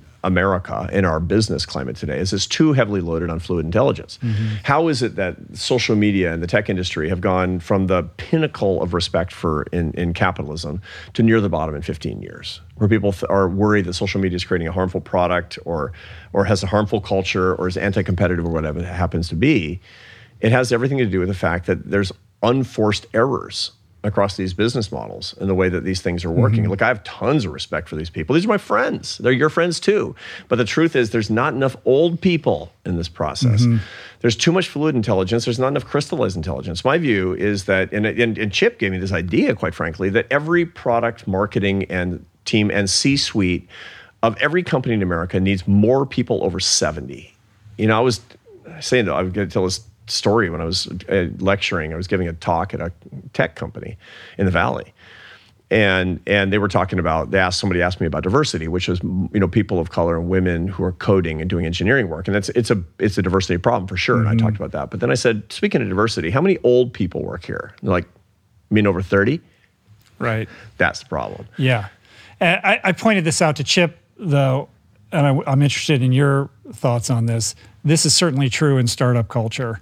But if you're at if you're at a Fortune 500 company or some giant legacy conglomerate, you know DuPont or Coca Cola or something like that, I would suspect that the C suites are filled with you know septuagenarians who are well past their fluid intelligence curve, who are sticking around too long, and in that case, you need the younger person to hold those people accountable Yeah. because that's that's equally broken. we need diversity. I mean, that's Yeah. why diversity is really important. But the kind of diversity that we really lack in America today is age, diversity. diversity. We need, and it's weird because we have this system for you know your kids are are going through grades in school where they stay with the mm-hmm. same age over and over and over again, and that lack of diversity, that lack of intergenerational diversity, but but but even among students, we're we're five and six years apart who can teach each other. That's a real debility. That's a big weakness that we have in our society today. And so we have a tendency to hang out with people more or less our age. You know, hang out with a couple who's more or less your age. And I made a conscious effort to not do that.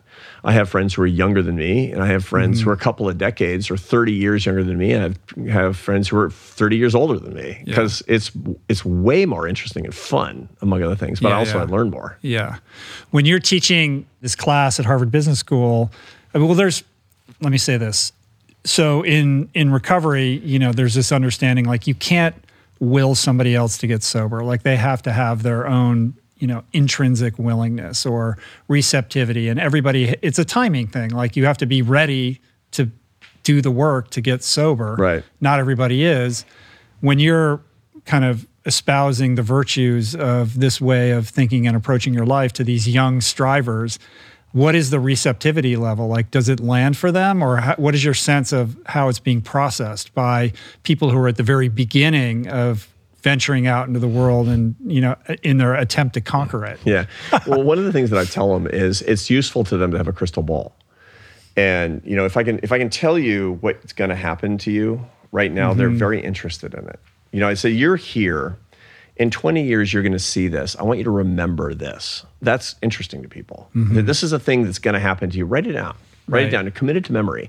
And you're going to see this thing. When it happens to you, you're not going to be surprised. And as a result of it, you're not going to make the following mistake. They're intensely interested in what that's all about. The second is they're extremely interested in their parents.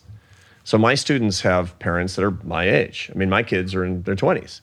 And and and when I when I talk to, you know, people who are in their 20s, I'm the I'm the age of their parents. They're mm-hmm. I'm talking to them about people like you and me, and a lot of their dads and moms are intensely unhappy and they understand for the first time why it is. And they mm. they care about their parents, and so a lot of them, what they wind up doing is that I've noticed that there will be a Zoom link on my for my classes for people who have you know coronavirus or something they can't come to class, and and and they'll there'll be parents on the Zoom link.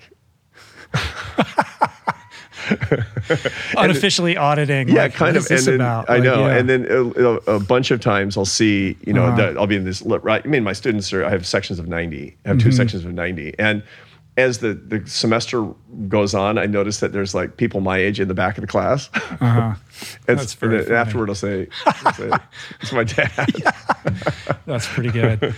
um, well, that's a good indicator. You know, you're onto something. Yeah. Um, one of the techniques for this, you mentioned you know, Stoic philosophy, et cetera, but you talk in the book about, I can't remember what sort of faith denomination it was. I think these ascetic monks who would do this version of exposure therapy where they would walk amongst, you know, rotting corpses Right. to like have this, you know, to inject yourself with a sense of impermanence and, Yeah. and you know, a, a connectivity to your own mortality. Yeah, exposure therapy to the source of your fear. Um, most people that I talk to, only 20% of Americans are, are, are morbidly afraid of death. That's called thanatophobia, and it's in the, it's in the DSM 5 manual.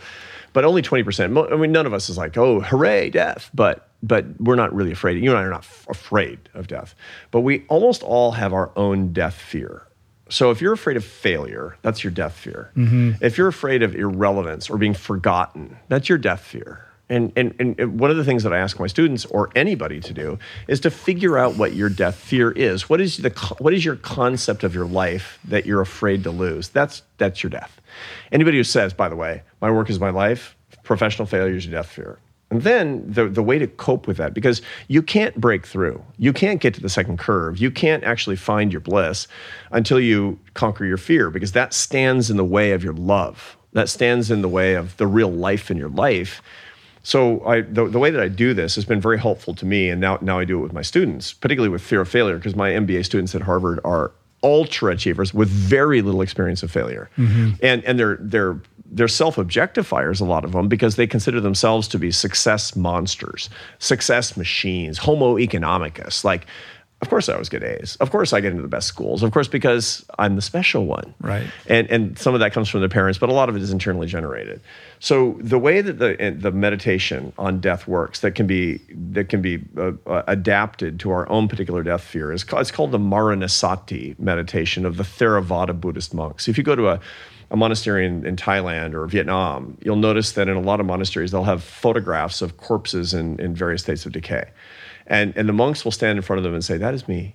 And they'll walk to the next one and say, That is me. And it's just like horrible until you realize it's exposure therapy. Mm-hmm. You can't you can't be fully alive when you're afraid of not being alive. It just doesn't make sense. And yet, yet the, the nature of our brain is to, to block out this cognitive dissonance. You know, the, the, the mortality paradox is that we know we're going to die, but we can't conceive of non existence. Mm-hmm. And that intense discomfort makes us terrified. So this, it turns out that that meditation, that nine-part meditation, if people Google it, the Maranasati meditation will come up, and if you do that, you will be free. But if you do that in, in, the case of your fear, you will be free as well. So I have a nine part fear of failure meditation that I ask my students to contemplate. It's one of the exercises. Every lecture ends with a, an exercise, much of it in based in theological or, or philosophical tradition.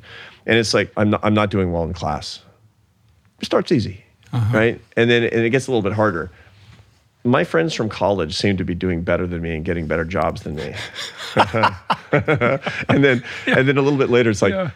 I think my parents feel sorry for me.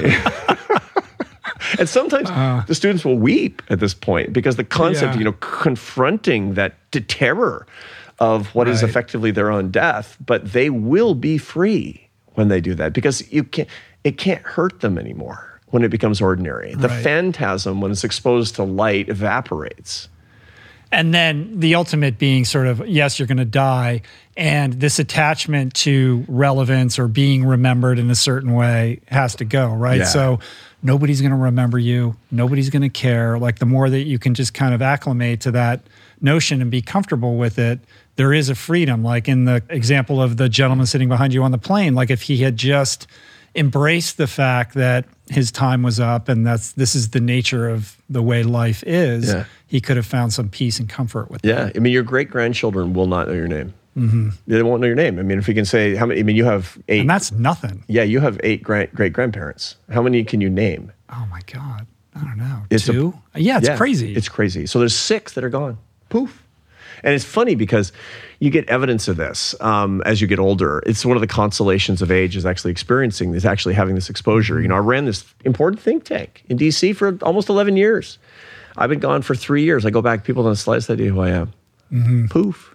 That's very DC. and are you able to gracefully kind of like laugh and you know smile to yourself? Yeah. You, yeah. Yeah. I mean, it helps that I've got a new thing. I got a new bag, right? But but yeah, I mean, it's part of that is the exposure that comes from actually having done this, having have, have done this work. This was work I did and, and, then published. I mean, I actually did the work on this such that, and I'm much more comfortable with my weaknesses. I'm much more comfortable with my professional and prestige mortality than I was in the past. I can, I can laugh at things that scared me before. Yeah. Yeah. I mean, That's it's not cool. perfect. I mean, I have, I wake up in the middle of the night sometimes, mm-hmm. but it's better. I mean, I'm happier. Here's, the, I mean, the acid test is basically this. When I when I, I stepped down from that job in the middle of 2019, my happiness on a one to seven scale, self-evaluated, which is the best kind of way to do it, where one is the unhappiest person you've ever met, and seven is the happiest person you've ever met. That number was three, and now it's 4.8. And wow. that's I, very specific. Yeah, well, I, am a I'm a uh-huh. am an economist. You know, I'm a am a quantitative yeah. guy. But but for me, that's really meaningful. I keep very careful data on on not just the macronutrients of my happiness, but the micronutrients that feed into it as well. Mm-hmm. All of the elements that I need to track, I'm tracking very carefully all the time, such that I can make a strategic plan for my life. And it's all been it's all been going up. It's all been going up. And do you do that specifically with respect to the numerator denominator math that you talk about, where needs and wants yeah. have to be correlated in a yeah. healthy ratio. Yeah, haves and wants. So this is this is yeah, how you hack the satisfaction rate matrix. So the problem is not that you can't get no satisfaction, as Mick Jagger sings. The problem is you can't keep no satisfaction. The real problem is you get it and then it goes. Mm-hmm. So it's your you get you get the the high from cocaine or alcohol, for example, but it's gone immediately and you chase it that if you never got it in the first place, it wouldn't be a problem. If you, you literally got no satisfaction, there would be no problem. But that you can't keep no satisfaction, that's the real problem. The way to think about it is if you have a concept of your satisfaction in terms of what you have, you're in trouble. But if you understand a more accurate model where your satisfaction is what you have divided by what you want, haves divided by wants, then you need a haves management strategy, but more importantly, a wants management strategy. The secret to being more satisfied is not having more, it's wanting less. Mm-hmm. That's mm-hmm. the secret. Right.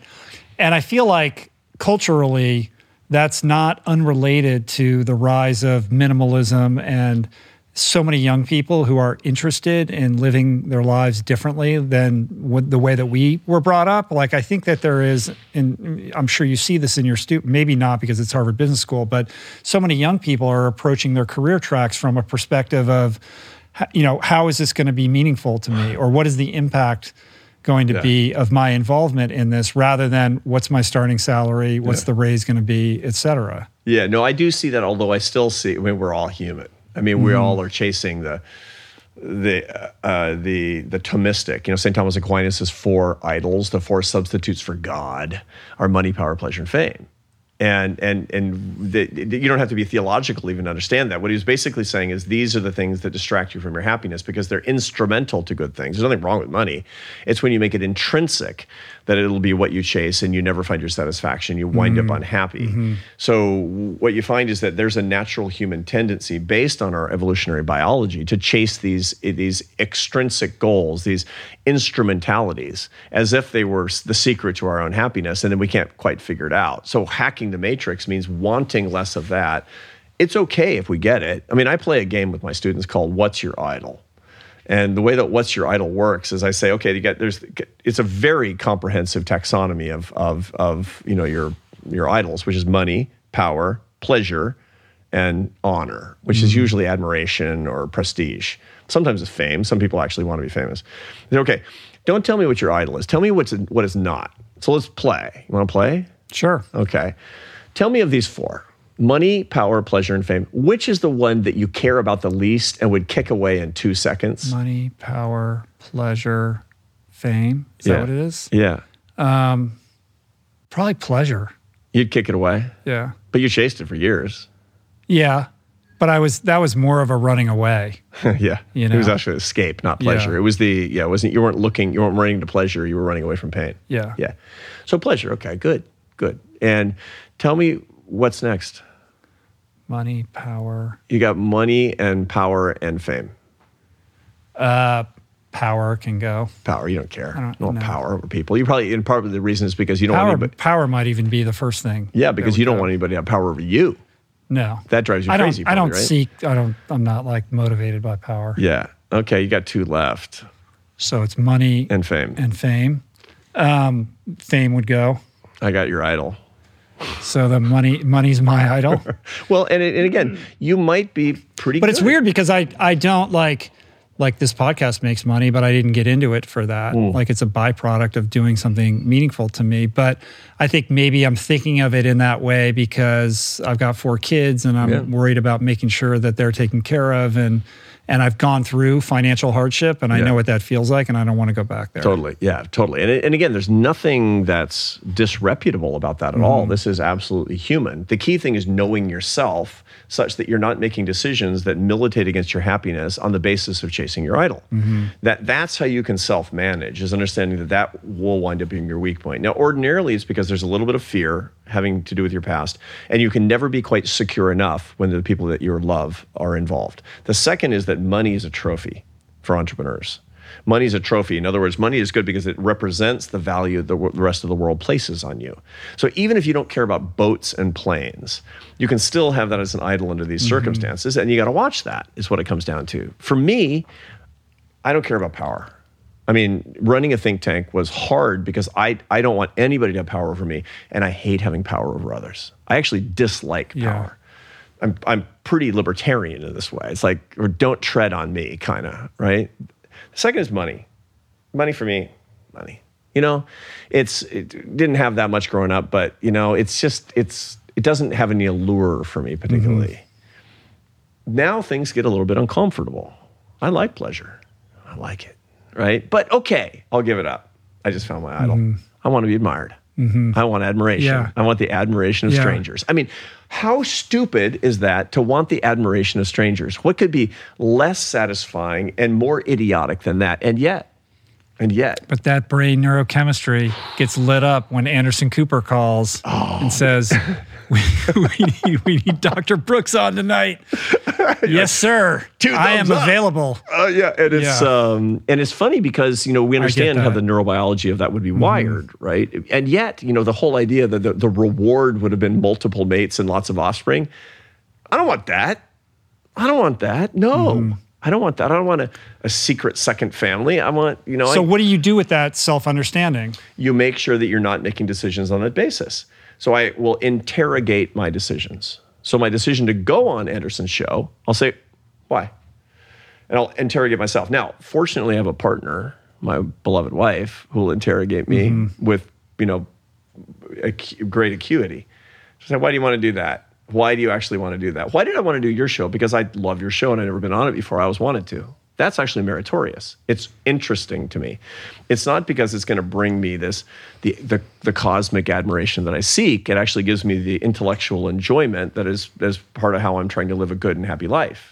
I would actually take the time, even if we weren't airing this. Mm-hmm. But that's kind of how I interrogate it, expose it to empirical scrutiny, and make a decision properly. I don't always make the proper decision, but at least I know my weakness.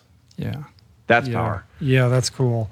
Um, let's talk about the faith piece. Right? Yeah. We kind of kicked this off. You were sharing about your your trips to India and your your Catholic faith, but this is a big piece here yeah. and it gets tricky. People don't like to talk about this stuff, right. makes them uncomfortable. Right. Um, but you know, if you look at the blue zones and where people live the longest and live the happiest, uh, you know, faith is a big, big piece here. Yeah.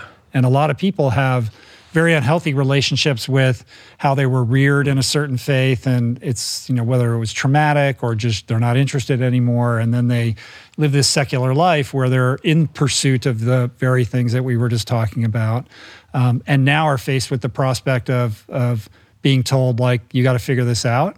Yeah, it's tough, right? Yeah, but as the statistics interestingly bear out, and you talk about this in the book, like there is this receptivity to a more transcendent way of approaching your life that kind of begins to bloom and blossom as we get older. Yeah, it's a real mystery. And it was for the longest time because the belief was with the Enlightenment that faith and reason were naturally antagonistic and that science was going to crowd out faith entirely because faith was nothing more than a bunch of superstitious mm-hmm. theories that, that helped us understand the world. Now that's been overtaken by the observation that you don't that, that, that, that there's no antagonism between a Picasso painting and Picasso. There's no antagonism between the two. And it's worth understanding both, the man and the painting. And that is the the painter and the painting is the better metaphor as opposed to, you know, when the Soviets in the 1970s sent a a rocket, a, a, telescope into orbit and pointed out into space and announced to the world that there was no evidence of God. Well, you know, that sort of sounds idiotic because it is. It's like looking in the Picasso painting for evidence of Picasso. That's not actually where you find it. These are different lines of inquiry that are actually complementary. And people start figuring that out ordinarily in their 40s. You know, you find that people tend to walk away from faith or spirituality in their 20s. And the reason is because the world is messy you know, and you say, how can there be a benevolent creator with so much pain in the world, et cetera? And I understand that that these that this is troubling to a lot of people.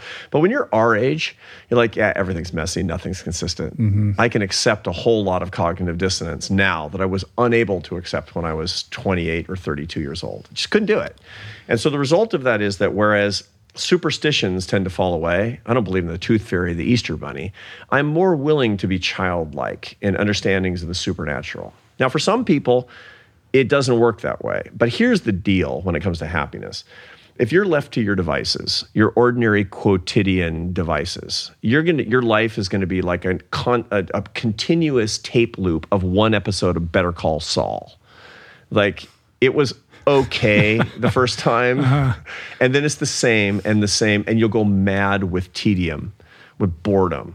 It's just really my job, my mm-hmm. car, my money, my friends, my time, my show, my me, me, me. It's just give me a break. The Dalai Lama always says every time I see him, he says, "Remember, you are one in seven billion," by which he does not mean that I'm an ant that I'm mm-hmm. insignificant, by which he means don't forget the adventure of looking at things from a distance. Don't don't don't forget the adventure of seeing life in its spectrum, its majesty, its scale.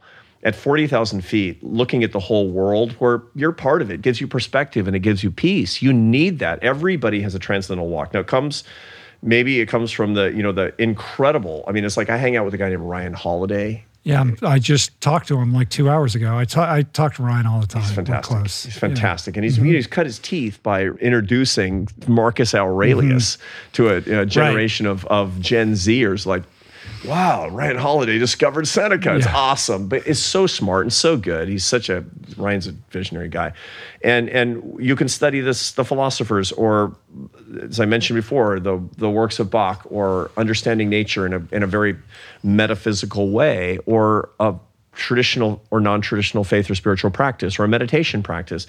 There's lots of ways to do this, but mm-hmm. we must have a transcendental walk because life is simply too intense and exhausting and boring if we don't do that. So, how does one embark upon that if this is a new alien concept? Yeah, I've asked the Dalai Lama that very thing. You know, it's like asking for a friend, kind of. But mm-hmm. in and I have a my tr- more traditional religious life actually proceeds from this because I realized.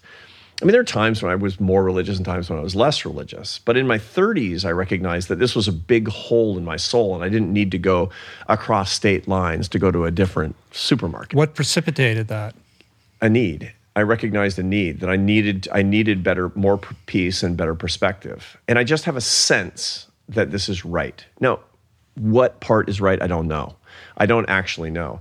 But I need a physics of spirituality. And just as I would not try to create my own mathematical structures and mm-hmm. you know to create my own alternative system of mathematics, I don't feel like I have to do so in a religious way.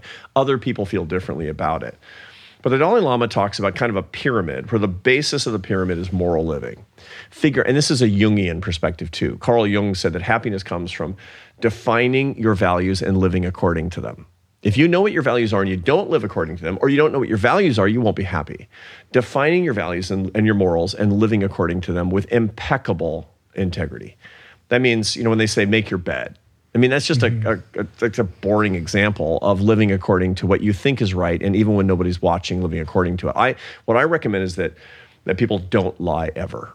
Just don't lie. Now, now, when the murderer is at the door and says, you know, where's the victim? Fine, but that's not what we're talking right, about. That's a different podcast. That's a different podcast. That's a, that's a, a Wondery podcast, yeah, you know, or a, a, Sam Harris podcast, yeah, maybe.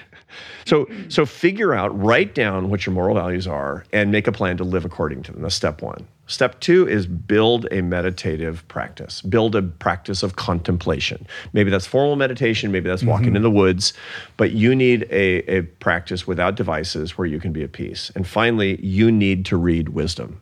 You need to you expose yourself to people who have had deeper thoughts and more profound thoughts than you. So, number one, act according to your values, learn your values, act according to your values, practice your values, write it down, journal it. Number two is get your contemplative practice in order and make sure you start with at least 15 minutes a day. And number three is actually read the wisdom literature in whatever tradition you, you want and do that daily for at least 15 minutes. Starting there, your life will change. Mm. It will, your world will rock. Mm.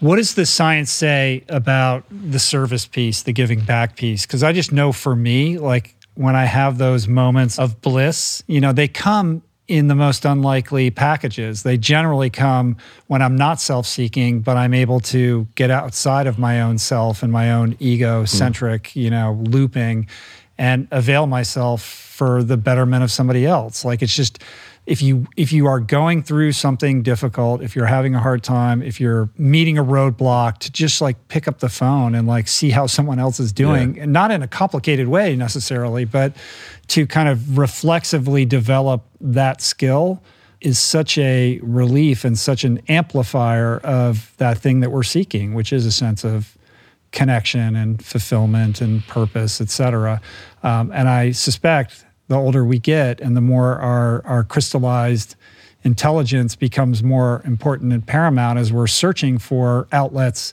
or ways to kind of engender more meaning in our lives that this is such a, a beautiful and obvious thing for people to channel their energy into. Absolutely. No, you're absolutely right. Crystallized intelligence in its expression requires serving others requires serving others. You can't teach without students. Mm-hmm.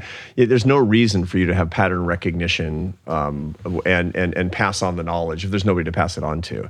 It's not just a question of you creating value on the basis of your clever ideas. It's, it's collecting clever ideas in service of other people who need to learn from you. The professor requires students, and that is an act of love at its best. Mm-hmm all of the evidence, all of the empirical evidence, all the social science shows that you will be happier, healthier, richer, and even better looking if you give more. Better looking. Yeah. I How do they evaluate that? I know there's this great there's this great study. It's a British study where this the social psychologists they bring couples into the lab, married couples in the uh-huh. lab. And there's a guy in a white lab coat, and he says to the married couple, some have been married for a long time, some just for you know a couple of years. And he says to the couple, "Okay, here's how the experiment works I'm going to give you this pocket full of change to this to the to the gentleman. He takes the coins and puts it in the man's pocket. Mm-hmm.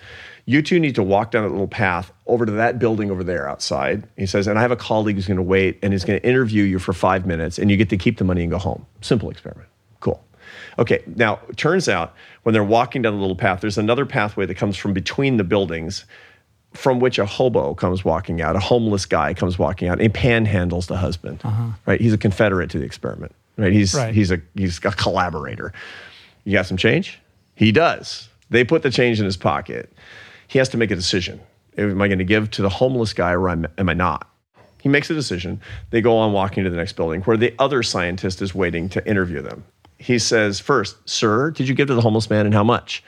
Writes it down. Says to the wife, How attractive do you find him right now?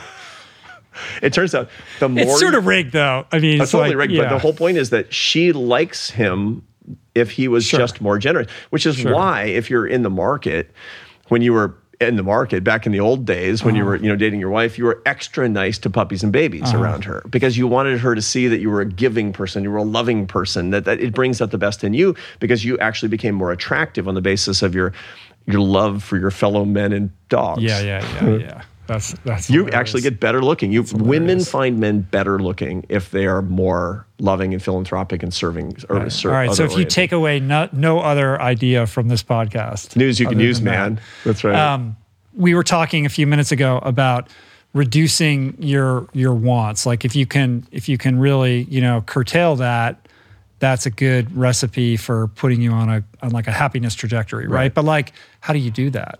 How do you, you want what you want, Yeah, know. right? No, except that there's there's all kinds of interesting ways to do that.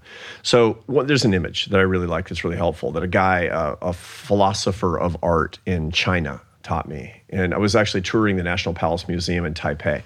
And we were looking at this this sculpture of this chipped, you know, piece of jade that, and it was sculptured to a Chinese village. And I said, "Look, I- even if you didn't tell me it was Chinese, I would know it's Chinese. How do I know just by looking at it it's Chinese? You know, if it didn't have a pagoda in it, but it's just a, uh-huh. you know, it's just, it looks Chinese. He says, why? He says, because it's a different concept of what art is. He said, you think of art as starting with an empty canvas and being filled up with brushstrokes.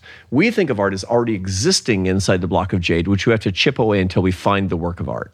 He said, this is also how you see success in the West as starting from nothing and building up. And then after a while, it's so full that you actually can't get any more satisfaction because it's just more brushstrokes. You know, if you got a completely full canvas, effectively, metaphorically, mm-hmm. and you're like, I don't know, I'm not satisfied. Maybe I'll get a boat. It's not going to work because the, the canvas is already full. To find real satisfaction in the second half of life, this is a second curve phenomenon. This is one of the, the things that all happy older people have in common. They've stopped adding and they start taking away. They start chipping away. And each year, I throw away more stuff until I can find me, which is intensely satisfying. So the key thing is what are you going to throw away this year? Don't have a bucket list. Have a reverse bucket list. Mm. The reverse bucket list is a list of your attachments and your strategic plan for look, if I get it, I get it. But I no longer am going to consider myself a loser if I don't, you know, ride in a hot air balloon or, you know, have lunch with the president. I am detaching myself officially. And that metacognitive exercise really, really works. And I do that. You know, one year I gave away two thirds of my by clothes. making a like making a decision Yeah. to do it. Making a decision to Mm-hmm. be detached and then act accordingly. I gave away two thirds of my clothes. Mm-hmm. Um, uh, last year, the year before on my birthday, I gave away half of my political opinions. I wrote down all my political opinions. I detached myself from half of them. That's so interesting. well, just- for two it's- things. it's First of all, hardcore, right? You're you're kind of a clothes horse, right? Like you're you're a sartorial maven. So giving away your clothes was probably probably there might have been a little pinch there. I might have not given away the best ones. yeah. Okay. All right. Fair enough. Um, and it is interesting because you were once known and have written many books about politics. Yeah. But if you kind of go online and research everything you've been talking about, there's none of that. Like Yeah. you, you've really kind of put that aside Yeah. and said, "I'm focused on this now." That is, and it, it, it was hmm. pursuant to the decision in my reverse bucket list birthday exercise to detach myself more consciously from something that had been quite important to me, quite frankly, but was holding me back. It was holding me back from bonds of love with people who are different than me. Are you happier? Yeah. that you're not part of that that conversation. Yeah. Yeah. I really am. And, and again, I've got nothing against the conversation. I want a responsible country that has good public policy and mm-hmm. better politics. But I actually don't think I have an oracle on truth. I know I'm wrong. I just don't know on what. and actually getting away from intense opinions and big arguments has been a, a kind of detachment that has truly set me free. It's do you have to just to, do you have to just stay off Twitter? Well, I mean, I, I mean, that's got to be provocative when you see a bunch of craziness. Yeah, yeah, you- but it's you have this actually- urge to jump in. And, right. well since i since i made the detachment decision about my about political opinions i get a lot more i get more laughs. Mm-hmm. I get more laughs from people you know who are you know saying outlandish things i have to say. I mean look i'm alarmed at what's happening in this country and i believe we need to love our enemies politically a lot more than we do. That's super important for us to do and i'm just mm-hmm. better able to do it and to model that to build alliances with people who would ordinarily be very very different than me politically when i'm when i'm not attached. I mean look i got these opinions but I can take them or leave them. Is the whole mm-hmm. point? It's a, it's interesting, and you know, it- Thich Nhat Hanh, you know, the great Vietnamese Buddhist master, he said the greatest attachments that many have is to their opinions. That had a big effect on me because we never think of that, mm-hmm. right? It's like, mm-hmm. yeah, it's my material possessions, and Well, there's an identity construct in yeah, that. for sure, absolutely, Yeah. for sure. And and by the way, give away parts of your identity. Give away your concept of who you are. Detach yourself from these things about who you actually are, and and that's been really helpful to me too. I have to say, That's very liberating. hugely. It's actually one of the greatest secrets that I've ever been able to come across is the reverse bucket list around ideology, identity, and opinions. Yeah, it's a PhD in minimalism mm-hmm. because it's really a mindful practice. It's. Yeah. not about, I mean, cleaning out your closet is an activity, but it's not really about getting rid of your possessions. It's about clarity of purpose and thought Mm. and removing the clutter of your conscious experience and the traps of your identity that are getting in the way of you being a more fulfilled human. Yeah, and when you make a commitment to it, and somebody says something you would have snapped at before, you're more likely to go, "Huh." Right. Huh. Tell me more about that. Come about sit that. next to me. Yeah. So, so, so when you go back to the think tank and walk the halls, can you like it? It must be, you know, like did they like your old colleagues? Are they confused? I don't know. You don't know. I don't really You've- know, You've but, I mean- transcended that. Well, I mean, I've gone back a couple of times, and, Yeah. and, and the, the- like I love, I love these people, and I think they're doing absolutely outstanding work. I just love the Mm-hmm. work they do. I'm so proud to have been part of that.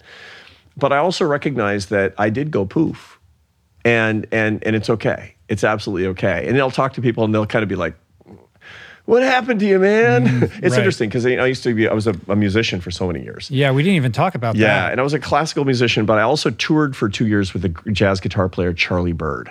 Oh, you did? Yeah, yeah, and uh, and I was on tour with Charlie Byrd all over the place, and uh, and, and years ago, um, probably six or seven years ago, I was doing this. I was hosting this big event in Washington D.C.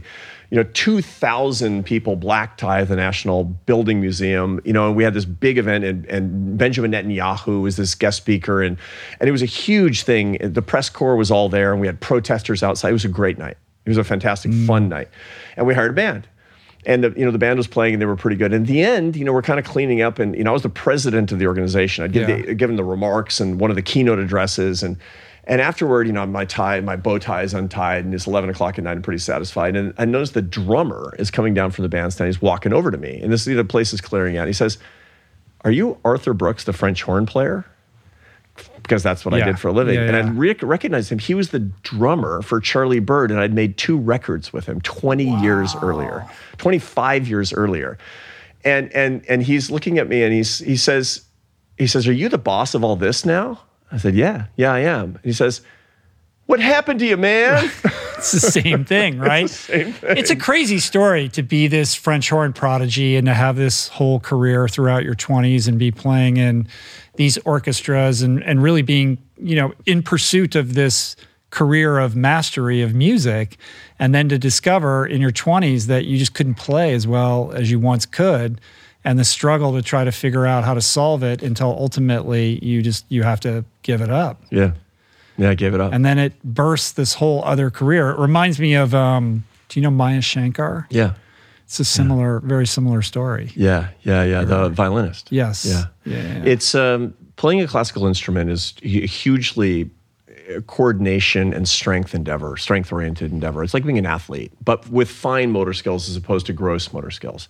And there's a lot of things that can go wrong. And there's a lot of things that we don't understand that can actually go wrong. There can be repetitive stress injuries, there can be nerve damage, there can be actually muscle tears mm-hmm. at the finest level. You can be a, a French horn player like I am and tear a tiny muscle in your upper lip and you're cooked.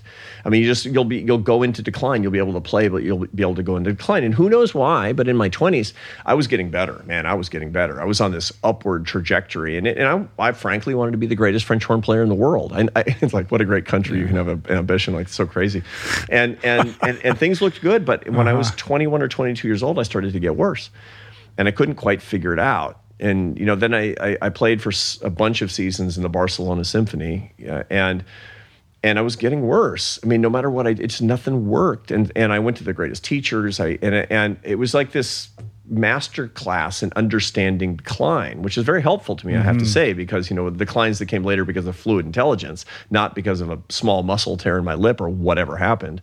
I was actually able to experience what decline meant, but I had to retool my career and leave and and you know, I went in. I just reluctantly and sorrowfully and, and, ashamedly left music and went, you know, got my PhD and went into the family business, which is academia, mm-hmm. because my dad and my father, my grandfather, they were both academics, and and you know, most people would be like, "Awesome, what's what's your problem, man?" It's because this was my dream. Yeah, this was my dream. It was like I was I wanted to be a major league pitcher, and I just got kind of got to the you know three games in AAA or something like that, and had to give it up and thought about it. And I thought I was going to be sad about it for the rest of my life. Quite frankly, I have to say. Do you play today just for Never. joy? Never, Never. because there's no joy. Right. There's actually no joy. There's there's just wow. I love music. Now I actually love music for the first time. I didn't love music when I played, uh-huh. and it's interesting. You know, there's all this literature about humor. I've done a lot of research on humor. There's two sense of humor means two things.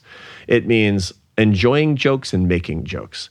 Happiness is only associated with enjoying jokes. It's not associated with making jokes. Mm. It turns out that if you're a funny person, that does not improve your happiness, quite the contrary. Right. But if you enjoy funny things and you have the humility to laugh at other people who are funny, you get the benefits. The same thing is true with a lot of enjoying music and making music. Now, some people get a lot of joy from it, but for me, it was like being a stand up comic. It was just this pathos and drive and ambition and I wasn't happy, and I'm much happier than I, yeah. than I was then. It's interesting because then that becomes almost a test case for you know what you focus on later in life. Like you had this experience where you had to weather a career transition at a very early age, and you understood disappointment and loss and all of that, and how to rebuild. Right.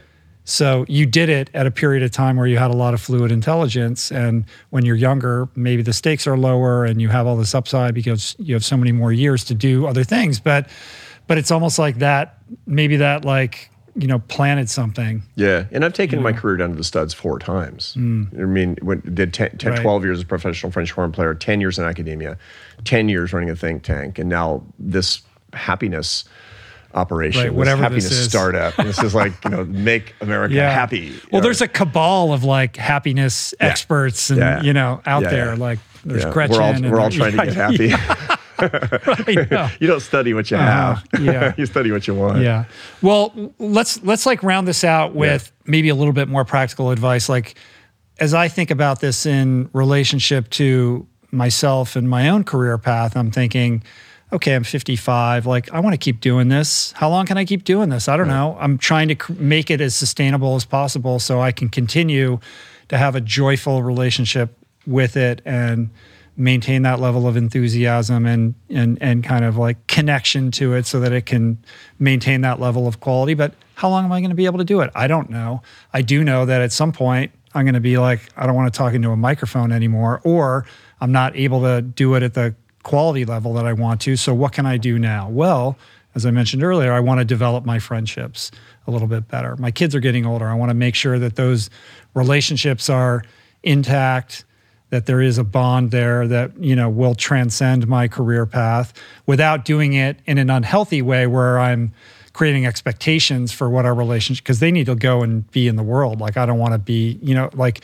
I think some parents make the mistake of like putting all this pressure on their kids to now be their friends yeah. because they're in that weird right. space. Big mistake. Um, but you know, what else should one be doing or should I be thinking about or, or even you be thinking about as we, you know, walk this path? You need, we need to be purposive. We need to be thinking in a very specific way about the engineering of this, and that requires discernment. See, discernment is hard. We think that the world is going to tell us what we want mm-hmm. through these experiences. That doesn't work. It doesn't work that way. You know, my students will say, you know, I thought when I went to college I would figure out what my passion is, and I got got of college and I still didn't have it. So, so I went to business school. And I thought that I would find it there, and then I went to McKinsey, or you know, I went to you know the Boston Consulting Group or Goldman Sachs, and I yeah. thought I would find it there. And and and I, you know, I'm 31 years old, still looking, still waiting for my passion. But we're we do sort of the same thing too. I like this thing, and and and and what the next thing that should be will present itself to me. But that's actually not the way it works. We need to be highly purposive about our discernment. And discernment an, is an ancient tradition. You know, discernment sunesis in for the ancient Greeks, panna for the for the for the Buddhists in, in Pali or, or Sanskrit. And you know, there's this Ignatian spiritual discernment for Catholics. And so every spiritual tradition has discernment and it requires work know, when I was thinking about this, when I stepped down as the president of this think tank, um, I went for a walk. I walked the Camino de Santiago. Mm-hmm. I walked and walked and walked and asked for help and thought about this and what am I supposed to do next? And I've done it since then too. And I'm going to do it regularly because I need to this pro- this constant process of discernment, which it exposes me to the the most boring thing ever, which is the exposure therapy to something that's not exciting, that is actually excruciatingly boring and painful and, and during which time I can actually contemplate actually what the next next thing probably should be. But yeah. you, we need to get out of our routine and do the work of this. What I recommend is that you're 55 years old. Say, what's 60 year old Rich? What's he doing? You know, what does this actually mean? Now, what does your a happy version of you look like? Okay, so here's the exercise. Six to five years from now, imagine yourself you are happy. You know what that means because you know how that feels. And you've got some of the data on this too with your enjoyment, satisfaction, mm-hmm. and purpose, et cetera, et cetera. Now, list the five things that are most responsible for you being happy in order. Okay? Mm-hmm. The podcast is not number one. Mm-hmm. Your marriage and your relationship with your children and your friendships are probably number one, two, and three. And probably number four is your religious enlightenment. And maybe number five is what you're doing professionally all day long. Maybe. I'm just guessing. Yeah. Put them in order and then ask yourself, what am I managing to? I bet you're managing right now to number five. Switch the order. Switch the management imperative. Switch the how you need to in, more intensively manage one, two, three, and four than number five. My students do this all the time, and part of the reason is because it's easier to manage the things that are are more professional. It's easier to manage your career than it is to manage your friendships. Yeah but you can manage your friendships. And that means starting to do that every single day. Maybe in five years, you'll be doing the podcast. Maybe you won't. But in five years, you should have closer friendships, a better marriage, a better concept of your relationship with your children, and a much deeper spiritual walk. And if, if, and if you do the work right now, then the job will take care of itself and your mm. priorities will be in order. Mm. That's super sound advice. I feel like I am doing all of those things on some level, but just to kind of label it in that way and then to inject it with like a higher degree of intentionality and structure, right. I think. For yeah. sure. And we can all do that. I mean, this is the wonderful blessing of having a big free prefrontal cortex. Yeah. Is that you don't have to take life as it's given. You can actually be the manager of you Inc. Right. Which is your ultimate enterprise of, of importance.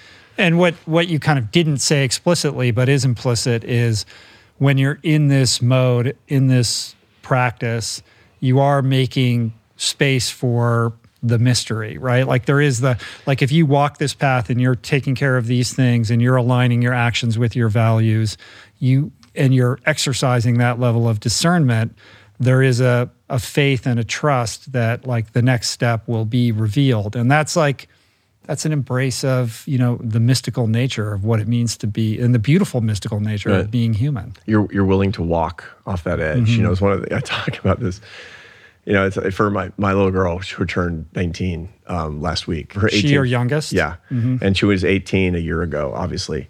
And for her 18th birthday she wanted one thing one thing one thing. She wanted to jump out of an airplane with me. She wanted to go skydiving. Right? Okay. So and my wife's like forget about it And and I have a son, as I mentioned in the Marine Yeah. Corps, he's done it a million times. And my older son is like, that's stupid. She said, no, no, uh, daddy, I want to do it with you. So we But how sweet is that? And and the awareness, like those calls don't come around all no, the no, time. no, no. She's know? the best. She's the one. She truly understands me. and She's rock solid. And so we did that, and it's not scary. It's just the most unnatural thing ever. I mean, my heart didn't even elevate, but it was. I was intensely aware of how unnatural it was, and uh, this unnatural thing. And it could have been scary. For some people, find it very frightening, but for for whatever reason, it didn't frighten me exactly. And but the guy's like, jump and he was telling me to do something that was that seemed literally impossible and i did it this is it if you're actually doing the work you're doing the work of having your spiritual and moral and values your life in order then it will still feel unnatural to make these jumps but you can do it. You can actually just because all you do is you fall out of the plane. You mm-hmm. just literally fall out of the plane. And and you can do that. And that's an incredible gift to be able to do it but you can't do that if you don't actually have somebody who's that you trust and you know a parachute strapped to you and a guy strapped to you and you mm-hmm. can't do all that stuff. And that's what this work really is is actually making it so that with complete confidence you can do the least natural thing possible. Mm. But there is a level of like self connection, interconnectivity, like a self awareness and a commitment to that inside work so that your intuition can be somewhat trustworthy, right? Yeah. I think for a lot of strivers, that's not really part of their mental, emotional, or spiritual equation. So there has to be some cultivation to that. So Yeah. I guess that's, you know, when you talk about, you know, faith or pursuing something transcendent in your life, like that's a big component of whatever that modality is going to look like. No, no. If you've only developed your exterior self, it's it's a problem. If you've developed yourself as a full person, a lot of strivers, when you talk to them deep down, they think they don't really exist. They think of themselves as a hologram because they've been working on it. They think of themselves as a a, a 2D person on Zoom to themselves. It's the weirdest thing. And in my worst days, it's been like that too. You know, I'm I'm I'm I'm a guy. I'm a guy that I've invented. I've invented this guy. Yeah, the uh, yeah, the avatar. Yeah, I, I'm, a, I'm an avatar of a real person, and that's what a lot of strivers do. And you have to actually do the work so that you come to life in 3D to yourself. Cool. Um, super inspiring to talk to you. I'm Thank so you. glad we were able to do this. It's really nice to meet you. It's nice to meet you in Um, person too. I love all the writing that you're doing. I love the book. It's fantastic. So everybody should pick it up. Strength to strength, and come back and talk to me again sometime. Thank you, thank you for what Yeah. you're doing. You're lifting a lot of people up, and you're bringing a lot of us together around these values that matter. I appreciate that, man. Cool. Peace. You too. That's it for today. Thank you for listening. I truly hope you enjoyed the conversation. To learn more about today's guest, including links and resources related to everything discussed today, visit the episode page at richroll.com, where you can find the entire podcast archive, as well as podcast merch, my books, Finding Ultra, Voicing Change in the Plant Power Way, as well as the Plant Power Meal Planner at meals.richroll.com. If you'd like to support the podcast, the easiest and most impactful thing you can do is to subscribe to the show on Apple Podcasts, on Spotify, and on YouTube and leave a review and or comment. Supporting the sponsors who support the show is also important and appreciated. And sharing the show or your favorite episode with friends or on social media is, of course, awesome and very helpful. And finally, for podcast updates, special offers on books, the meal planner, and other subjects, please subscribe to our newsletter, which you can find on the footer of any page at richroll.com. Today's show was produced and engineered by Jason Camiolo, with additional audio engineering by Cale Curtis. The video edition of the podcast was created by Blake Curtis, with assistance by our creative director, Dan Drake. Portraits by Davey Greenberg and Grayson Wilder.